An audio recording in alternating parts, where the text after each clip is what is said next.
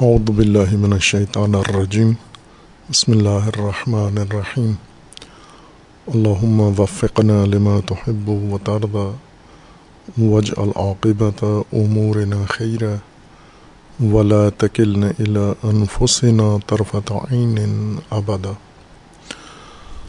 رب ادخلنی مدخل صدق و اخرجنی مخرج صدق. واجعل لی من لدنک سلطانا نصیرا حالات، مناسبات اور واقعات میں چند موضوعات ہیں اہم، جن میں سب سے اہم واقعہ و افسوسناک جو گزشتہ ہفتے بدھ کے دن رونما ہوا ہے، پنجاب کے شہر جڑا والا میں، جہاں فرقہ وارانہ تشدد ہوا ہے، مسیحی برادری کے خلاف۔ ہمیشہ کی طرح ایک سنیریو کے ساتھ یہ سانحہ شروع ہوا ہے۔ قرآن کے اوراق کی بے حرمتی کو بہانہ قرار دے کر اور اس کے بعد اعلانات ہوئے کہ مسیحی برادری نے قرآن کی بے حرمتی کی ہے۔ اور لوگوں کو اکٹھا کیا گیا مساجد سے اعلان کر کے اور پھر ان کے بعد ان کی عبادت گاہوں کو جلایا گیا۔ ان کے اندر موجود ان کی کتابوں کو نظر آتش کر دیا گیا اور اسی طرح ان کے گھروں کو جلا دیا گیا۔ جانی نقصان اس لیے نہیں ہوا کہ بر وقت وہ لوگ مطلع ہو گئے اس بلوے سے اور اپنی جان بچانے کے لیے مختلف جگہوں پر انہوں نے پناہ لے لی۔ کچھ قرب کی آبادیوں میں چلے گئے اور کچھ کھیتوں میں جا کر پناہ گزی ہوئے اور اس طرح انہوں نے اپنی جان بچائی ہے۔ ظاہر ہے ایسے واقعات شروع کرنے کے لیے یہی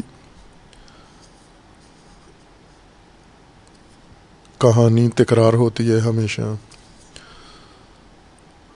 کہ قرآن کی بے حرمتی، مقدسات کی بے حرمتی، بغیر اس کے کہ اس بے حرمتی کا کوئی ثبوت ہو یا اس بے حرمتی کے پیچھے موجود عوامل کی نشاندہی ہو یا اس کو قانونی طریقے سے اس بے حرمتی کو نپٹا جائے، بے حرمتی ظاہر کر کے پھر اس کے بعد عوامی اعلانات کیے جاتے ہیں اور اس کے بعد حملے گرو جلاؤ اور بعض اوقات تشدد و قتل و غارت بھی ہوتی ہے۔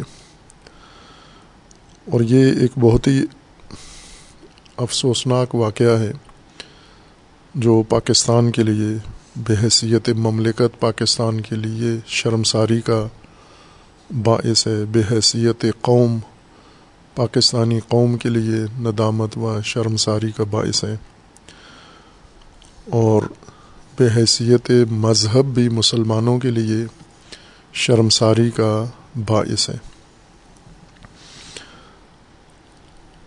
اب ظاہر ہے یہ واقعہ اور اس جیسے بیسیوں واقعات جو پہلے رونما ہو چکے ہیں اور اس جیسے متوقع واقعات جو مزید جن کی تیاریاں ہیں یا جو ممکن ہے اپنے وقت پر انجام پائیں،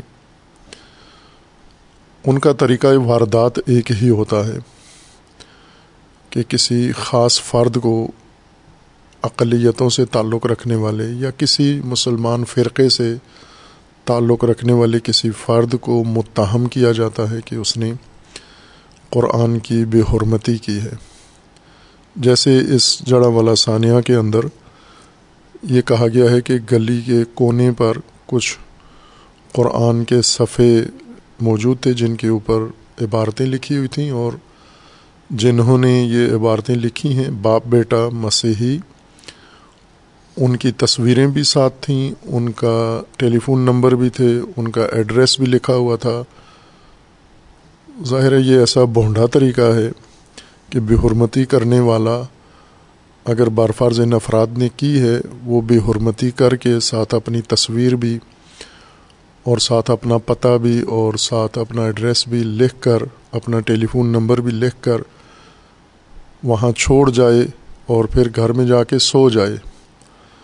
خبر کے مطابق جب یہ بحران بن گیا، بے حرمتی کے اعلانات ہونے لگے اور مسیح برادری پر حملے کی تیاریاں ہو گئیں، تو ایسے میں اس، اسی فرد کا بیٹا، اسے متوجہ وہ متوجہ ہوا کہ میرے بھائی اور باپ کے بارے میں یہ ماحول بن رہا ہے کہ انہوں نے بے حرمتی کی ہے، وہ یہ اوراق لے کر اپنے گھر گیا تو بھائی اور بیٹ، باپ، بیٹا اس کا سو رہے تھے، باپ اور بیٹا۔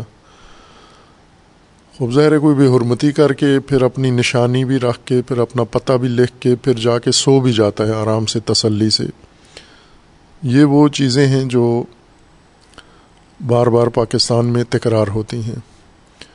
اور یہ اس وجہ سے ہوتی ہیں کہ پاکستان میں گنجائش ہے، موجود ہے ان کاموں کی۔ اور باقاعدہ پاکستانی سوسائٹی، پاکستانی معاشرہ، پاکستانی نظام اس نے اپنے اندر ایسے فضا اور ایسے خلا بنائے ہوئے ہیں جن میں اس قسم کے سانحات رونما ہوتے ہیں۔ اور جب یہ سانحات رونما ہو جاتے ہیں تو ان کے اوپر مذمتی بیانات آتے ہیں شدید قسم کے محدود اوقات کے لیے۔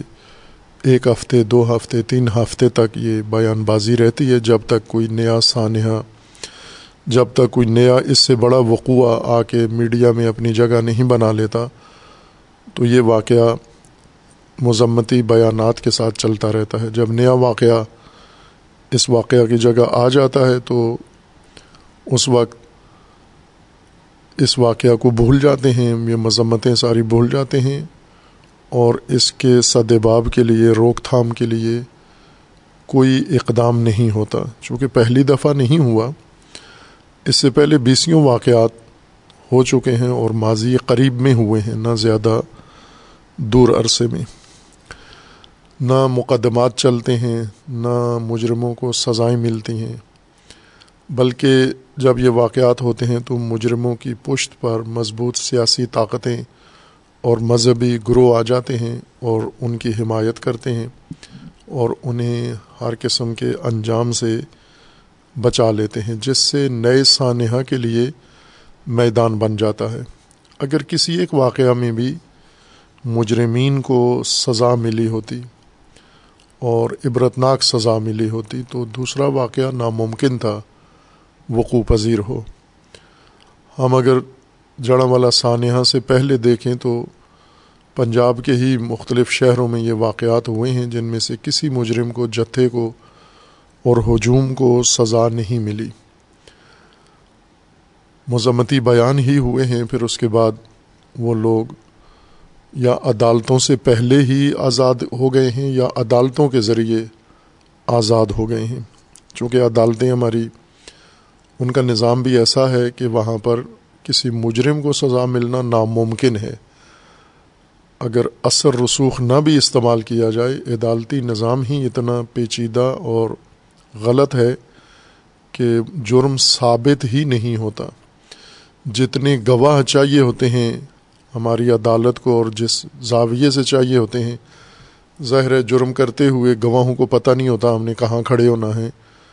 جو بعد میں جا کر جج کے سامنے کہیں تو وہ اس کو گواہی سمجھے۔ پھر عموماً گواہوں پر بھی دباؤ آتا ہے اور وہ پھر بھی جاتے ہیں اور اس طرح کے واضح مسلم جرائم بھی معاف ہو جاتے ہیں، ثبوت نہ ہونے کی وجہ سے یا گواہی نہ ہونے کی وجہ سے۔ بھائی کے قاضی کو علم ہوتا ہے شخصاً کہ یہ واقعہ ہوا ہے اور اسی مجرم نے یہ واقعہ انجام دیا ہے۔ لیکن یہاں سارے خاموشی اختیار کر لیتے ہیں، چونکہ یہ جرم غیر مسلم کے بارے میں ہوا ہے اور مجرم مسلمان بن رہا ہے۔ لہٰذا مسلمانوں کی ہمدردیاں مسلمان کے مسلمان مجرم کے ساتھ ہو جاتی ہیں۔ اور یہ خود وہ کام ہے جس کی اسلام مذمت بھی کرتا ہے اور منع بھی کرتا ہے نہ ہی بھی کرتا ہے کہ آپ نے کسی مجرم کا ساتھی نہیں بننا، اس کا ظہیر و پشتیبان نہیں بننا، کسی مجرم کے ساتھ کھڑے نہیں ہونا آپ نے۔ لیکن ہم یہ سمجھتے ہیں کہ مسلمان بے شک مجرم ہو، کوئی بھی جرم کرے، اس مسلمان کے ساتھ کھڑا ہونا ان کا اسلامی فریضہ ہے۔ یہ گمراہیاں ہیں جو مسلمانوں کے ذہنوں میں ڈالی گئی ہیں یہاں پر اس فرقہ پرستی کے ماحول میں، فرقہ واریت کے ماحول میں اور فرقہ بازی کے ماحول میں، جس وجہ سے اس بحران کا شکار ہیں ہم۔ مجموعی طور پر پاکستانی معاشرہ بحران زدہ ہے، مختلف بحرانوں کا شکار ہے۔ اور ان بحرانوں کی نوعیت مختلف ہے۔ اس میں سماجی بحران ہیں، اخلاقی بحران ہیں، تعلیمی بحران ہیں، امنیت کا بحران ہے معیشت کا بحران ہے سیاست کا بحران ہے مذہبی بحران ہے ہر پہلو سے یہ معاشرہ بحرانوں کا شکار ہے۔ یہ بحران دو طرح کے ہیں۔ کچھ بحران ایسے ہیں جو کمزوریوں کا نتیجہ ہیں، غلطیوں کا نتیجہ ہیں۔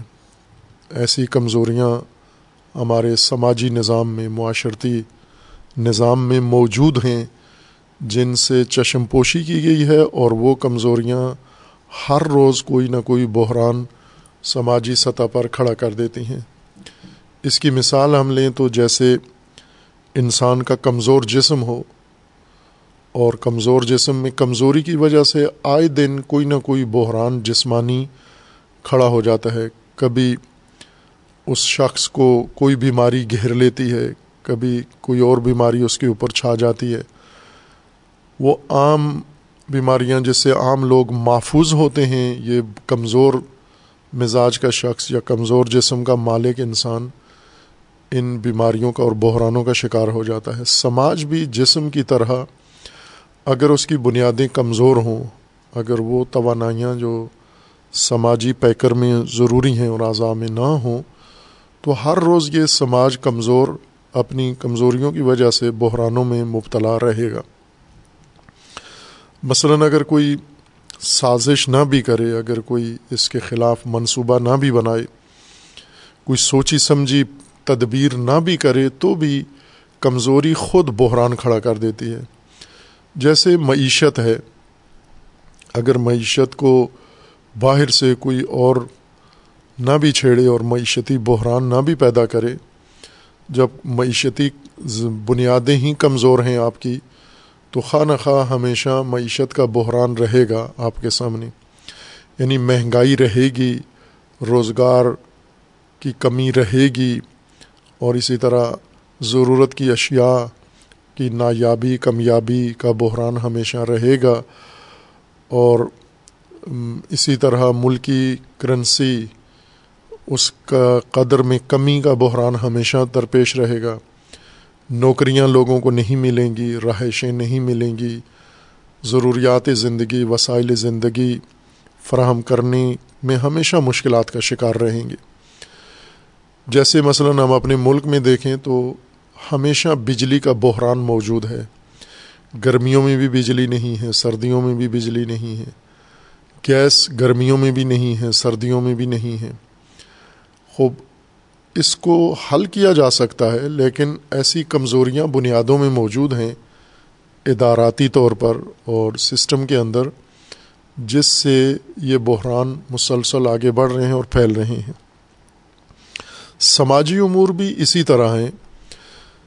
سماجی مسائل ہمارے مختلف بحرانوں کا شکار ہیں، اس کے اندر کمزوریاں ہیں۔ ہمارے سماجی نظام میں، بنیادوں میں کمزوریاں ہیں۔ ان کمزوریوں کی وجہ سے یہ بحران پیدا ہوتے ہیں۔ سب سے بڑی کمزوری بے شعوری ہے۔ جو ہر بحران کی ماں ہے، ہر بحران اس سے جنم لیتا ہے۔ خواہ وہ سیاسی ہو یا وہ بحران سماجی ہو یا مذہبی بحران ہو، وہ بے شعوری کا سہارا لیتا ہے، جہالت کا سہارا لیتا ہے اور بحران کھڑا ہو جاتا ہے۔ بے شعور لوگ مستعد ہوتے ہیں بحرانوں کے لیے، آمادہ ہوتے ہیں بحران پیدا کرنے کے لیے۔ اور کچھ بحران ہیں جو، بحران ایسے ہیں جو کمزوریوں کی وجہ سے یا غلطیوں کی وجہ سے نہیں ہوتے، بلکہ آمدن، بحران ایجاد کیے جاتے ہیں، بحران کھڑے کیے جاتے ہیں۔ اور ضرورت ہوتی ہے بحران پیدا کرنا، چونکہ بحران کی آڑ میں کچھ دوسرے کام نپٹائے جاتے ہیں، کچھ اہم کام کیے جاتے ہیں۔ اور یہ ایک قدیمی حربہ ہے۔ آج کے سیاست میں بھی یہ حربہ رائج جاری ہے۔ عالمی سطح پر جاری ہے، ملکی سطح پر جاری ہے، مقامی سطح پر یہ تجربہ ہو رہا ہے۔ کہ بحران کھڑے کر کے ہم اپنے بہت سارے وہ معاملات جن کو اگر ہم بحران کے بغیر امن کے دنوں میں یا سکون و اطمینان کی حالت میں اگر ہم انہیں انجام دیں تو حساسیت پیدا ہوتی ہے، لوگوں کی نظروں میں آ جاتے ہیں اور ان کے اوپر اعتراض شروع ہو جاتا ہے۔ انسان یا جماعت یا گروہ یا پارٹی انگشت نما ہو جاتی ہے، انگلیاں اٹھتی ہیں اس کے اوپر۔ لہٰذا ان کو ایک سایہ چاہیے ہوتا ہے جس کے اندر یہ محفوظ ہو کر اپنا کام انجام دے سکیں اور وہ بہترین سایہ بحران ان کو فراہم کرتا ہے۔ جیسے گرد و غبار اڑایا جاتا ہے تاکہ گرد و غبار میں جس کو بھاگنا ہے وہ بھاگ جائے۔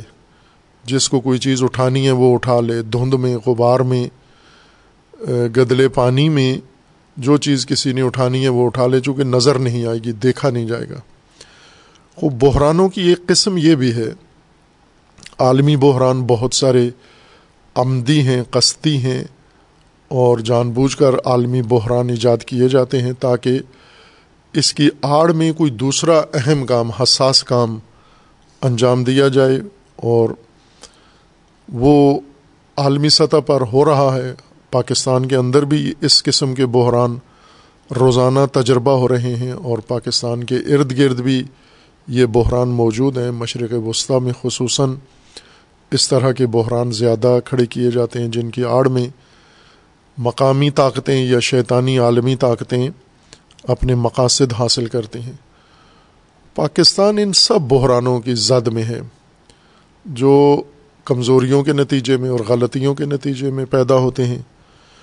اور سب سے بڑی کمزوری، بے شعوری اور جہالت ہے عوام کی، لوگوں کی، جس سے فائدہ اٹھاتے ہیں۔ اگر کوئی فائدہ نہ بھی اٹھائے تو بے شعوری خود بحران زا ہے، بحران کو پیدا کرتی ہے۔ بحران اس کے اندر پھلتا پھولتا ہے۔ جیسے کچھ فضا ایسی ہوتی ہے جس میں حشرات کو اپنی نسل بڑھانے کا موقع ملتا ہے۔ جیسے گندے پانی ہیں جوہڑ ہیں گندے پانی کے، گندے پانی کے نالے ہیں۔ گندگی کی فضا ہے جس میں جراثیم اپنی نسل بڑھاتے ہیں تیزی کے ساتھ۔ اسی طرح بحرانی بحرانوں کو پیدا کرنے والے عوامل بھی اس قسم کی جہالت و بے شعوری کی فضا میں اپنی نسل بڑھاتے ہیں اور تیزی سے پھیلتے ہیں۔ اور جن لوگوں کو بحران کھڑے کرنے ہیں، وہ بھی آسانی سے بے شعور طبقے کے اندر بحران ایجاد کرنے میں کامیاب ہو جاتے ہیں۔ مثلا ایک سیاسی طبقہ ہے جو اس کے مفادات یہ تقاضا کرتے ہیں اقتضاء کرتے ہیں کہ ملک بحرانوں کا شکار ہو تاکہ وہ اپنے سیاسی مقاصد حاصل کر سکیں۔ سیاسی مقاصد میں مختلف نوعیت کے امور ہیں ان کے۔ سیاسی مقاصد میں جیسے ابھی پاکستان کی موجودہ سیاسی فضا ایسی ہے کہ تأثر دیا جا رہا ہے کہ انتخابات ہونے ہیں عن قریب۔ اور اس انتخابات کے لیے لوگ تیاریوں میں مصروف ہیں۔ اور اپنی جیت کے لیے، عوامی رائے لینے کے لیے، ووٹ لینے کے لیے تگ و تاز کر رہے ہیں۔ خوب، اس میں بھی ان کے لیے بحران مدد دیتے ہیں، اس قسم کے بحران، تاکہ ان بحرانوں کی آڑ میں اپنے سیاسی مقاصد حاصل کر سکیں جو عام دنوں میں حاصل نہیں کر سکتے۔ اسی طرح ان کے تجارتی مفادات ہوتے ہیں، کہ تجارت انہوں نے ایسی کرنی ہے جیسے اسلحے کی تجارت ہے۔ جنگ و جدل ہوگا تو اسلحہ فروخت ہوگا اور لوگ اسلحہ خریدیں گے، استعمال کریں گے۔ اگر جنگ و جدال نہیں ہے تو اسلحہ کا کوئی گاہک نہیں ہے۔ اس لیے اسلحے کا کاروبار بنانے کا، بیچنے کا یہ نہیں چلتا۔ لہٰذا بحرانوں کے اندر اسلحہ بکتا ہے یا منشیات بکتی ہیں یا اور بہت سارے موضوعات ہیں جو بحران کی آڑ میں اور بحران کے سائے میں حاصل کیے جاتے ہیں۔ اور پاکستان میں دونوں طرح کے بحران ہیں۔ کمزوریوں اور غلطیوں کے نتیجے میں پیدا ہونے والے بحران اور آمدن و قصدن کھڑے کیے گئے بحران جن کے ذریعے سے اپنے مقاصد حاصل کیے جاتے ہیں۔ سیاسی، کبھی کبھار حکومتیں خود یہ کام کرتی ہیں توجہ ہٹانے کے لیے۔ کبھی کسی حساس موضوع سے، اہم موضوع سے توجہ پھیرنے کے لیے کوئی سانحہ، کوئی حادثہ کھڑا کر دیتی ہیں تاکہ لوگوں کی توجہ اس سانحہ کی طرف چلی جائے اور حکومت سے جو کچھ ہوا ہے یا حکومت جو کرنے جا رہی ہے، اس کی طرف ان کی توجہ ہٹ جائے۔ خوب، یہ ساری چیزیں ہمارے ملک کے اندر موجود ہیں۔ اور اس سے بھی بڑھ کر یہ معاشرہ کچھ ایسی بنیادی خرابیوں کا مالک بن گیا ہے، جن سے مسلسل چشم پوشی کی جا رہی ہے۔ پاکستان کے اندر میڈیا اتنا توانا و طاقتور ہونے کے باوجود میڈیا معاشرتی بنیادوں اور قدروں کو بنانے میں مددگار نہیں ہے، بلکہ ان کو برباد کرنے میں، ویران کرنے میں بڑا اہم کردار ادا کر رہا ہے۔ تعلیمی ادارے، سماجی کمزوریوں کو نہ تشخیص دیتے ہیں بیماریوں کو اور نہ ہی ان کو دور کرنے کے لیے، ان کا مقابلہ کرنے کے لیے کوئی علمی رائے حل پیش کرتے ہیں۔ مذہبی طبقات جن کی حالت تعلیمی اداروں سے بدتر ہے، وہ مذہبی منافرت پھیلانے میں مصروف ہیں۔ فرقہ سازی و فرقہ بازی کو ہوا دے رہے ہوتے ہیں اور وہ بھی سماجی کمزوریوں اور سماجی بیماریوں کی تشخیص نہیں کرتے۔ اور اصلاح نہیں کرتے، اس وجہ سے یہ بیماریاں بڑھتی ہیں۔ اور سیاستدان جن کی حالت سب سے بدتر ہے، ان کو یہ بیماریاں بری نہیں لگتی، اچھی لگتی ہیں۔ ایک بیمار معاشرے میں سیاسی مقاصد ان کو حاصل کرنا آسان لگتا ہے۔ اور اپنے سیاسی اقتدار تک پہنچنے کے لیے بیمار معاشرہ انہیں بہتر ہے پسند ہوتا ہے۔ خوب، اس وجہ سے یہ واقعات افسوسناک تکرار ہوتے ہیں اور کبھی کبھار ان کے اوپر قانون سازی کی جاتی ہے، یا جب بیرونی دباؤ آتا ہے اقلیتوں کے حقوق پر، تو کچھ قوانین بنا دیتے ہیں، وہ قوانین بجائے خود مشکل کا سبب بن جاتے ہیں۔ ان سے کوئی مشکل حل نہیں ہوتی۔ چونکہ طبیبانہ کام نہیں کیا جاتا، یہاں پر اگر بحرانوں کو کنٹرول کرنے کے لیے کوئی اہتمام کیا جاتا ہے یا توجہ کی جاتی ہے، تو ایسے جیسے تھانہ اقدام کرتا ہے۔ یعنی فوراً مجرم تلاش کرتے ہیں، اس مجرم کے اوپر دفعات لگاتے ہیں، اس مجرم کے بارے میں پراپوگنڈا کرتے ہیں اور پھر آخر میں گواہیاں اور ثبوت نہ ہونے کی وجہ سے اسے بری کر دیتے ہیں۔ وقتی طور پر دباؤ ٹالنے کے لیے یہ اقدامات کرتے ہیں۔ یعنی پولیس پھر فور کسی بندے کو تشخیص دے کے پکڑ لیتی ہے تاکہ باقی لوگوں کو تسلی ہو جائے کہ پولیس اپنا کام کر رہی ہے۔ آئے دن لوگ متاثرہ لوگ اپنی لاش رکھ کے یا اپنا متاثرہ موضوع اٹھا کے سڑکوں پہ آ بیٹھتے ہیں، دھرنا دیتے ہیں۔ پھر پولیس مذاکرات کر کے وعدے وعید کرتی ہے کہ ہم پکڑ لیں گے۔ اور کسی بندے کو بھی پکڑ لیتے ہیں، پھر اس کے بعد احتجاج کرنے والے ٹھنڈے پڑ جاتے ہیں، اپنے گھروں کو چلے جاتے ہیں اور معاملہ کھٹائی میں پڑ جاتا ہے۔ ظاہر ہے، بحرانوں کے اندر ایک مرحلہ پولیس کا ہوتا ہے۔ ایک مرحلہ ہوتا ہے جو ان کے ذریعے سے کنٹرول کیا جائے۔ مسلح فورسز کے ذریعے، مسلح طاقتوں کے ذریعے سے کنٹرول کیا جاتا ہے۔ لیکن سب معاملہ ان کا نہیں ہوتا۔ یا حتیٰ عدالتوں کے ذریعے، یا حتیٰ قانون سازوں کے ذریعے تمام معاملات حل نہیں کیے جاتے۔ بہت سارے بحرانوں کا حل طبیبوں کے پاس ہوتا ہے۔ پہلے بحران کی نوعیت و ماہیت کو تشخیص دیا جائے اور پھر یہ کہیں کہ یہ کس کے پاس ہے اس کا رائے حل؟ اور وہ رائے حل سماجی طبیبوں کے پاس ہوتا ہے۔ سماجی رہنما، سماجی قائدین اور سیاسی قائدین میں فرق ہوتا ہے۔ ہمارے پاس سماجی رہنما نہیں ہے اور سارے سیاسی رہنما ہیں۔ مذہبی بھی اور غیر مذہبی بھی وہ سیاسی رنگ اپنا لیتے ہیں فوراً۔ یعنی اقتدار کا حصول سیاسی اور سماجی رہنما میں فرق یہ ہوتا ہے کہ سیاسی رہنما کا مقصد اقتدار تک پہنچنا ہے۔ کسی بھی قیمت پر اقتدار اس کو مل جائے۔ جب اقتدار کی کرسی پہ جا کر بیٹھتا ہے تو اس کو ایک ڈھارس ہو جاتی ہے، ایک تسلی ہو جاتی ہے اور اس کو تھوڑا سا سکون ملتا ہے۔ صرف اس شخص کو جو اقتدار تک پہنچ گیا ہے۔ اصل میں یہ بھی ایک بیمار آدمی ہے۔ اقتدار کی حوث جس انسان کے اندر بڑھ جائے اور شدت اختیار کر لے، یہ خود ایک بیمار ہے۔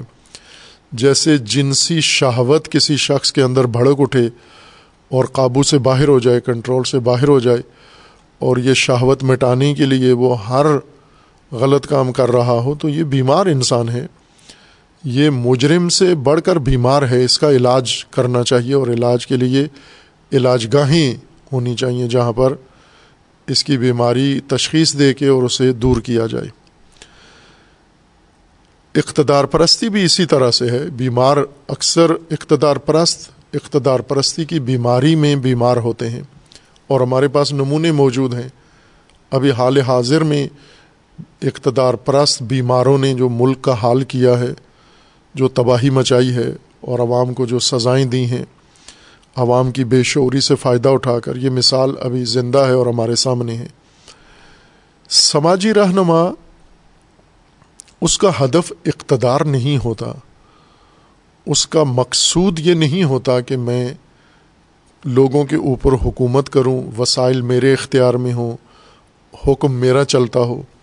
سماجی رہنما کا مطلب یہ ہوتا ہے کہ وہ معاشرے کو اصلاح کرتا ہے، اس کی کمزوریاں پکڑتا ہے، ان کمزوریوں کو حل کرنے کے لیے چارہ جوئی کرتا ہے، مداوع کرتا ہے۔ ایسے ہی جیسے طبیب جسم کے لیے چارہ جوئی کرتا ہے۔ سماج بھی ایک جسم ہے، بڑا جسم ہے۔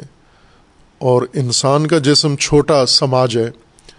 چھوٹا سماج انسانی جسم کہلاتا ہے اور بڑا جسم انسانی سماج کہلاتا ہے۔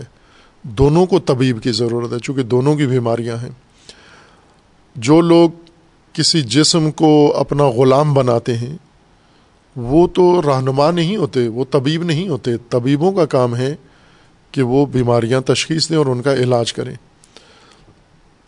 اور ہمارے یہاں اس شعبے کی کمی ہے، سماجیات کی، سماجی علوم کی، سماجی تربیت کی، سماجی اصلاح کی، سماجی قیادت کی، سماجی رہنمائی کی۔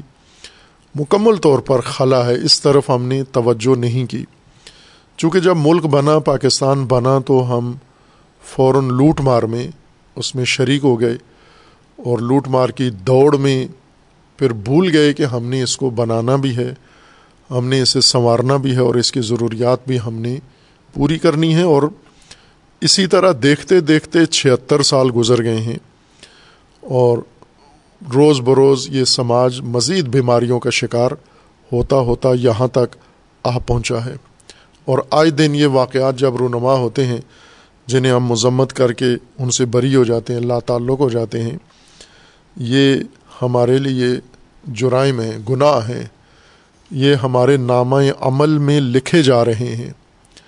پاکستان کے مختلف طبقات جڑا والا کا سانحہ اور اس جیسے دیگر سانحات جو پہلے ہوئے ہیں اور اس جیسے سانحات جو بعد میں ہونے ہیں، آرزو دعا یہ ہے کہ نہ ہوں، لیکن اگر معاشرتی صورت حال کو دیکھیں تو بخوبی پتہ ہے کہ یہ ہونے ہیں یہ سب کچھ۔ خوب، یہ سب گناہان ہیں۔ کس کے نامہ عمل میں لکھے جائیں گے؟ حکمرانوں کے نامہ عمل میں اور مذہبی قیادت کے نامہ عمل میں، سماجی رہنماؤں کے نامہ عمل میں اور ہر اس شخص کے نامہ عمل میں جو کسی نہ کسی طریقے سے ذمہ داری رکھتا ہے لیکن ادا نہیں کر رہا۔ ممکن ہے وہ تعلیم کی ذمہ داری ہو، ممکن ہے وہ تربیت کی ذمہ داری ہو، ممکن ہے وہ تبلیغ کی ذمہ داری ہو، ممکن ہے وہ سیاسی ذمہ داری ہو، ممکن ہے وہ مدیریتی ذمہ داری ہو، ممکن ہے وہ کسی اور حوالے سے ہو۔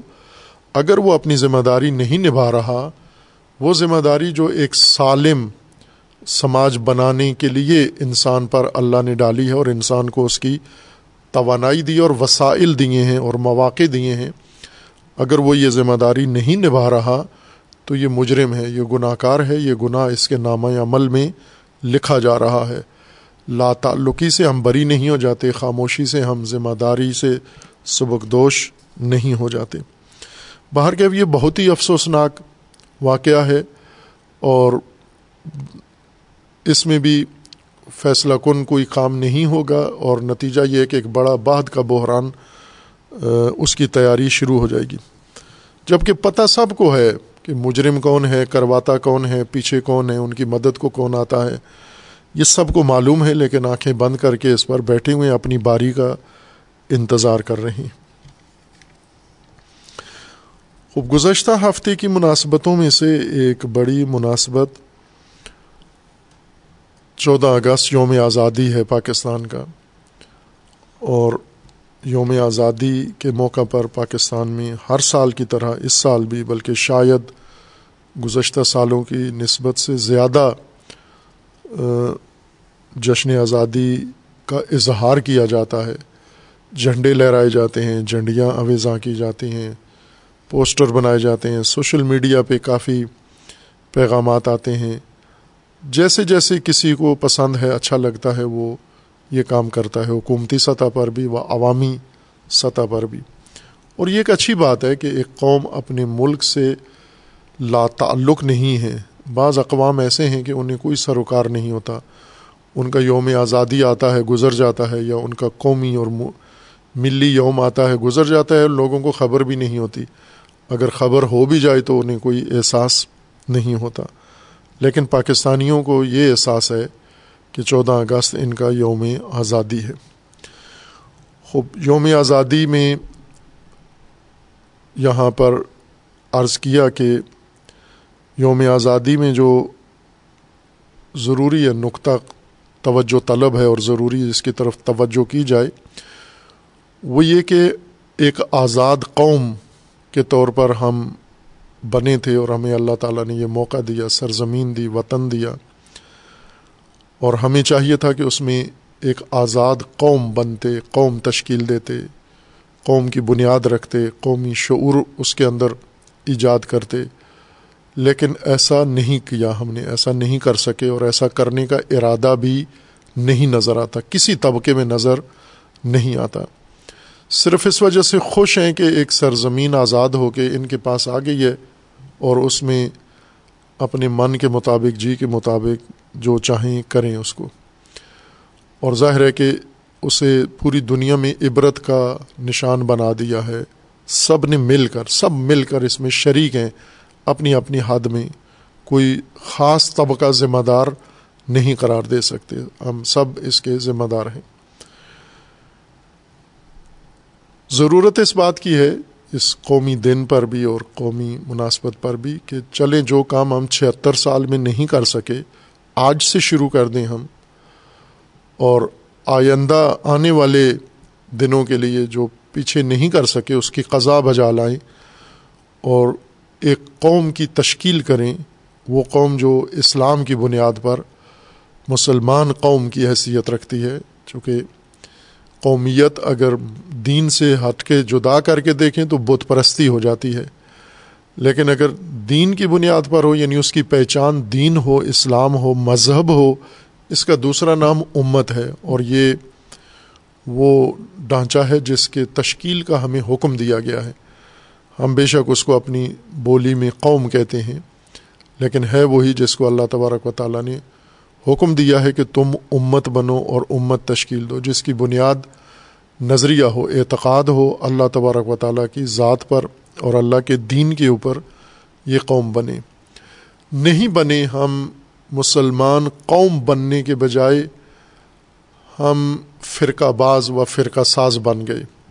فرقے بنا لیے ہم نے، قوم نہیں بنائی اور فرقوں میں بٹ گئے ہم، اور ذاتوں میں اور نجادوں میں بٹ گئے ہم۔ اور نتیجہ یہ نکلا ہے کہ آج کوئی قومی پہچان نہیں ہے ہماری، قومی وجود بھی نہیں ہے۔ قومی شناخت بھی نہیں ہے، قومی پہچان بھی نہیں ہے، قومی سفر بھی نہیں ہے، بے حیثیت قوم کوئی منزل بھی نہیں ہے، کچھ بھی نہیں ہے۔ تو وہ کام جو نہیں کیا، پچھلوں نے نہیں کیا، وہ خود جواب دہ ہیں، کیوں نہیں کیا؟ مجبور تھے، معذور تھے یا آمدن نہیں کیا، جان بوجھ کے نہیں کیا، معتقد ہی نہیں تھے کہ بنیاد، اسلام کی بنیاد پر ایک قوم وجود میں آئے۔ جیسا بھی کیا، انہوں نے کیا، وہ ذمہ دار ہیں۔ آج ہم ذمہ دار ہیں۔ اب ہم وہ متروکہ سفر شروع کر دیں ہم۔ جو انہوں نے کرنا تھا، نہیں کیا، اور ہمیں اس طرح سے یہ ملک اور یہ سرزمین اور یہ حالات وراثت میں سونپے ہیں، وہ حدوری راہ ہم نے لی ہے۔ ہم اس کو آگے بڑھائیں، تکمیل کریں، اور آج سے قومی شعور بیدار کریں، اپنے اندر بھی اور باقی لوگوں کے اندر بھی، اور قومی پہچان بنائیں اپنی، قومی شناخت بنائیں اپنی، قومی منزل متعین کریں، اور قومی آداب اپنائیں، قومی تعلیم لیں ہم، اور قومی شعار اپنائیں ہم، اور بے حیثیت قوم اپنی دنیا میں پہچان بنائیں ہم۔ یہ کام آج سے ہو سکتا ہے، آج سے بھی شروع کریں ہم۔ ظاہر ہے، سارے لوگ تو آمادہ نہیں ہیں، چونکہ بے شعوری نے ان کو غافل کیا ہوا ہے۔ کہ ہمارے اندر قومی شعور یا قومی پہچان نہیں ہے۔ مفادات کی پٹی آنکھوں پہ بندھی ہوئی ہے، جہالت کی پٹی آنکھوں پہ بندھی ہوئی ہے، اور فرقہ سازی اور فرقہ بازی کی پٹی آنکھوں پہ بندھی ہوئی ہے۔ قوم پر ذات پرستی، نجات پرستی کی پٹی آنکھوں پہ بندھی ہوئی ہے۔ اسی طرح اور بہت سارے موانع میں ہم شامل ہیں، شریک ہیں۔ اور آخری نتیجہ یہ لیتے ہیں کہ چونکہ یہ اپنی سرزمین و قوم میں اور ملک میں جو کام کرنا تھا وہ نہیں کر پائے، لہٰذا جو موقع ملتا ہے ملک سے فرار ہو جاتے ہیں۔ یہ بہادری ہے ان کی کہ جس ملک کو بنانا تھا نہیں بنایا، جس ملک کو آباد کرنا تھا نہیں کیا، بس اب چونکہ یہ رہنے کے قابل نہیں ہے، لہٰذا بھاگ جاؤ اس سے۔ جتنی زندگی یہاں گزار سکتے ہو، اتنی گزارو کہ پاسپورٹ تمہارا بن جائے، شناختی کارڈ تمہارا بن جائے۔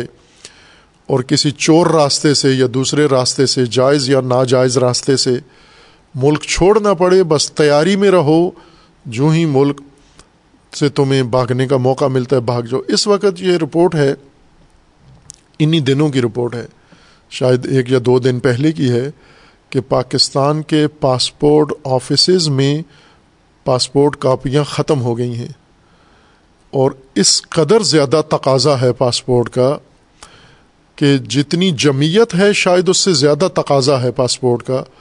بائیں کے پاسپورٹ آفس پہلے محدود ہوتے تھے، اب وہ پاسپورٹ آفس ضلعی سطح پر بنا دیے گئے ہیں۔ ان کی چھوٹی چھوٹی برانچیں مختلف علاقوں میں بنا دی گئی ہیں اور آن لائن ای پاسپورٹ کا نظام بھی بنا دیا گیا ہے اور وہ دھڑا دھڑ بنا رہے ہیں پاسپورٹ، لیکن اس کے باوجود بھی جو پرنٹ کرتے ہیں پاسپورٹ کاپیاں، وہ تھک گئے ہیں پاسپورٹ بنا بنا کے اور ضرورت پوری نہیں کر سکتے۔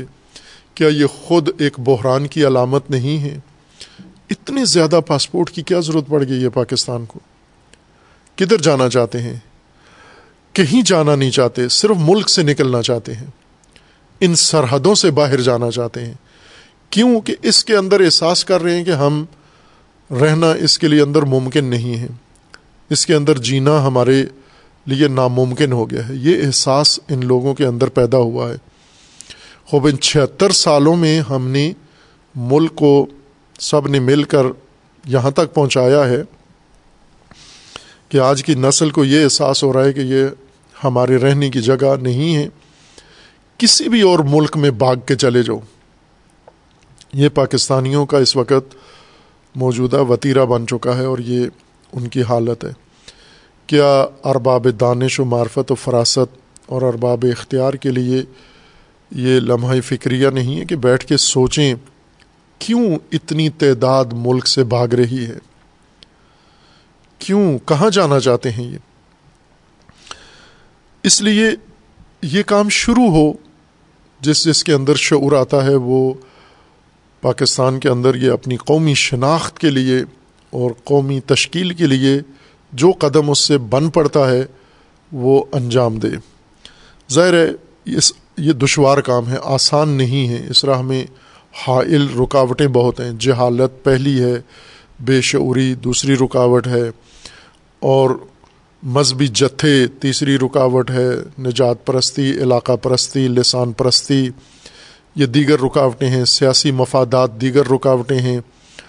اور نام نہاد شرابی تعلیم یافتہ لوگ جو تعلیم نہیں بلکہ شراب سے فیضیاب ہوئے ہیں، چشمہ شرابی پر گئے ہیں۔ اور ڈگریاں لے کے اپنے آپ کو دانشور کا درجہ بنا دیا ہے۔ دانش کے بغیر دانشور ہیں، یہ خود مشکلات میں سے ہیں، یہ رکاوٹوں میں سے ہیں۔ لیکن ان ساری رکاوٹوں میں یہ سفر بلاخر اس قوم نے طے کرنا ہے۔ اور جس منزل کے لیے شروع کیا تھا، چودہ اگست کو جو سفر آغاز ہوا تھا، اسے دوبارہ سے شروع کریں اور اس کی تکمیل کریں۔ آزادی بھی ہے۔ بہت ساری منزلیں باقی ہیں۔ خود آزادی باقی ہے۔ اشارہ کیا تھا چودہ اگست کی مجلس میں کہ ہم دو قومی نظریے سے ہم نے سفر شروع کیا جبکہ تین قومی نظریہ تین قومی بنیاد، تین قومی تھی کہ تین قومیں مشترکہ ہندوستان میں تھیں، ہندو، مسلم اور انگریز۔ اور ہندو غلام مسلمانوں کے نہیں تھے، مسلمان بھی ہندوؤں کے غلام نہیں تھے، بلکہ دونوں مل کر انگریزوں کے غلام تھے۔ لیکن آزادی انہوں نے ایک دوسرے سے حاصل کی ہے۔ خوش اس بات پر ہیں کہ مسلمانوں کو ہندوؤں سے آزادی ملی ہے۔ جبکہ غلامی انگریزوں کی تھی۔ یہ خود ایک بے شعوری ہے، ایک غفلت ہے جو پاکستانی نسلوں کے ذہنوں میں موجود ہے۔ ہندوؤں سے آزاد ہو گئے، ہندوؤں سے جدا ہو گئے، انگریزوں سے آزاد نہیں ہو سکے۔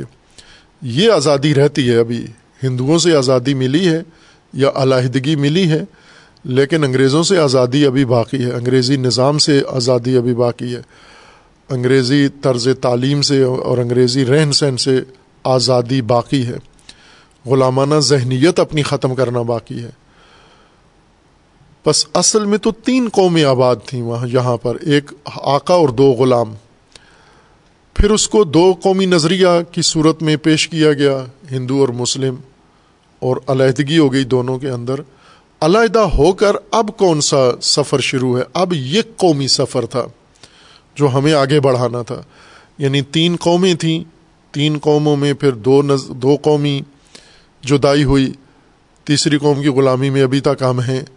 اور پھر ایک قوم بننا تھا، وہ نہیں بنے ہم۔ یہ قومی سفر جب شروع ہوا، دو قومی فضا توڑ کر یہ قومی رنگ اپنایا ہم نے۔ جب یہ ہولیا اپنایا تو پھر یہ قومی سفر تو نہیں شروع کیا آگے، وہ تو باقی یہ رہتا ہے۔ تو یہ قومی سفر آج شروع کریں ہم۔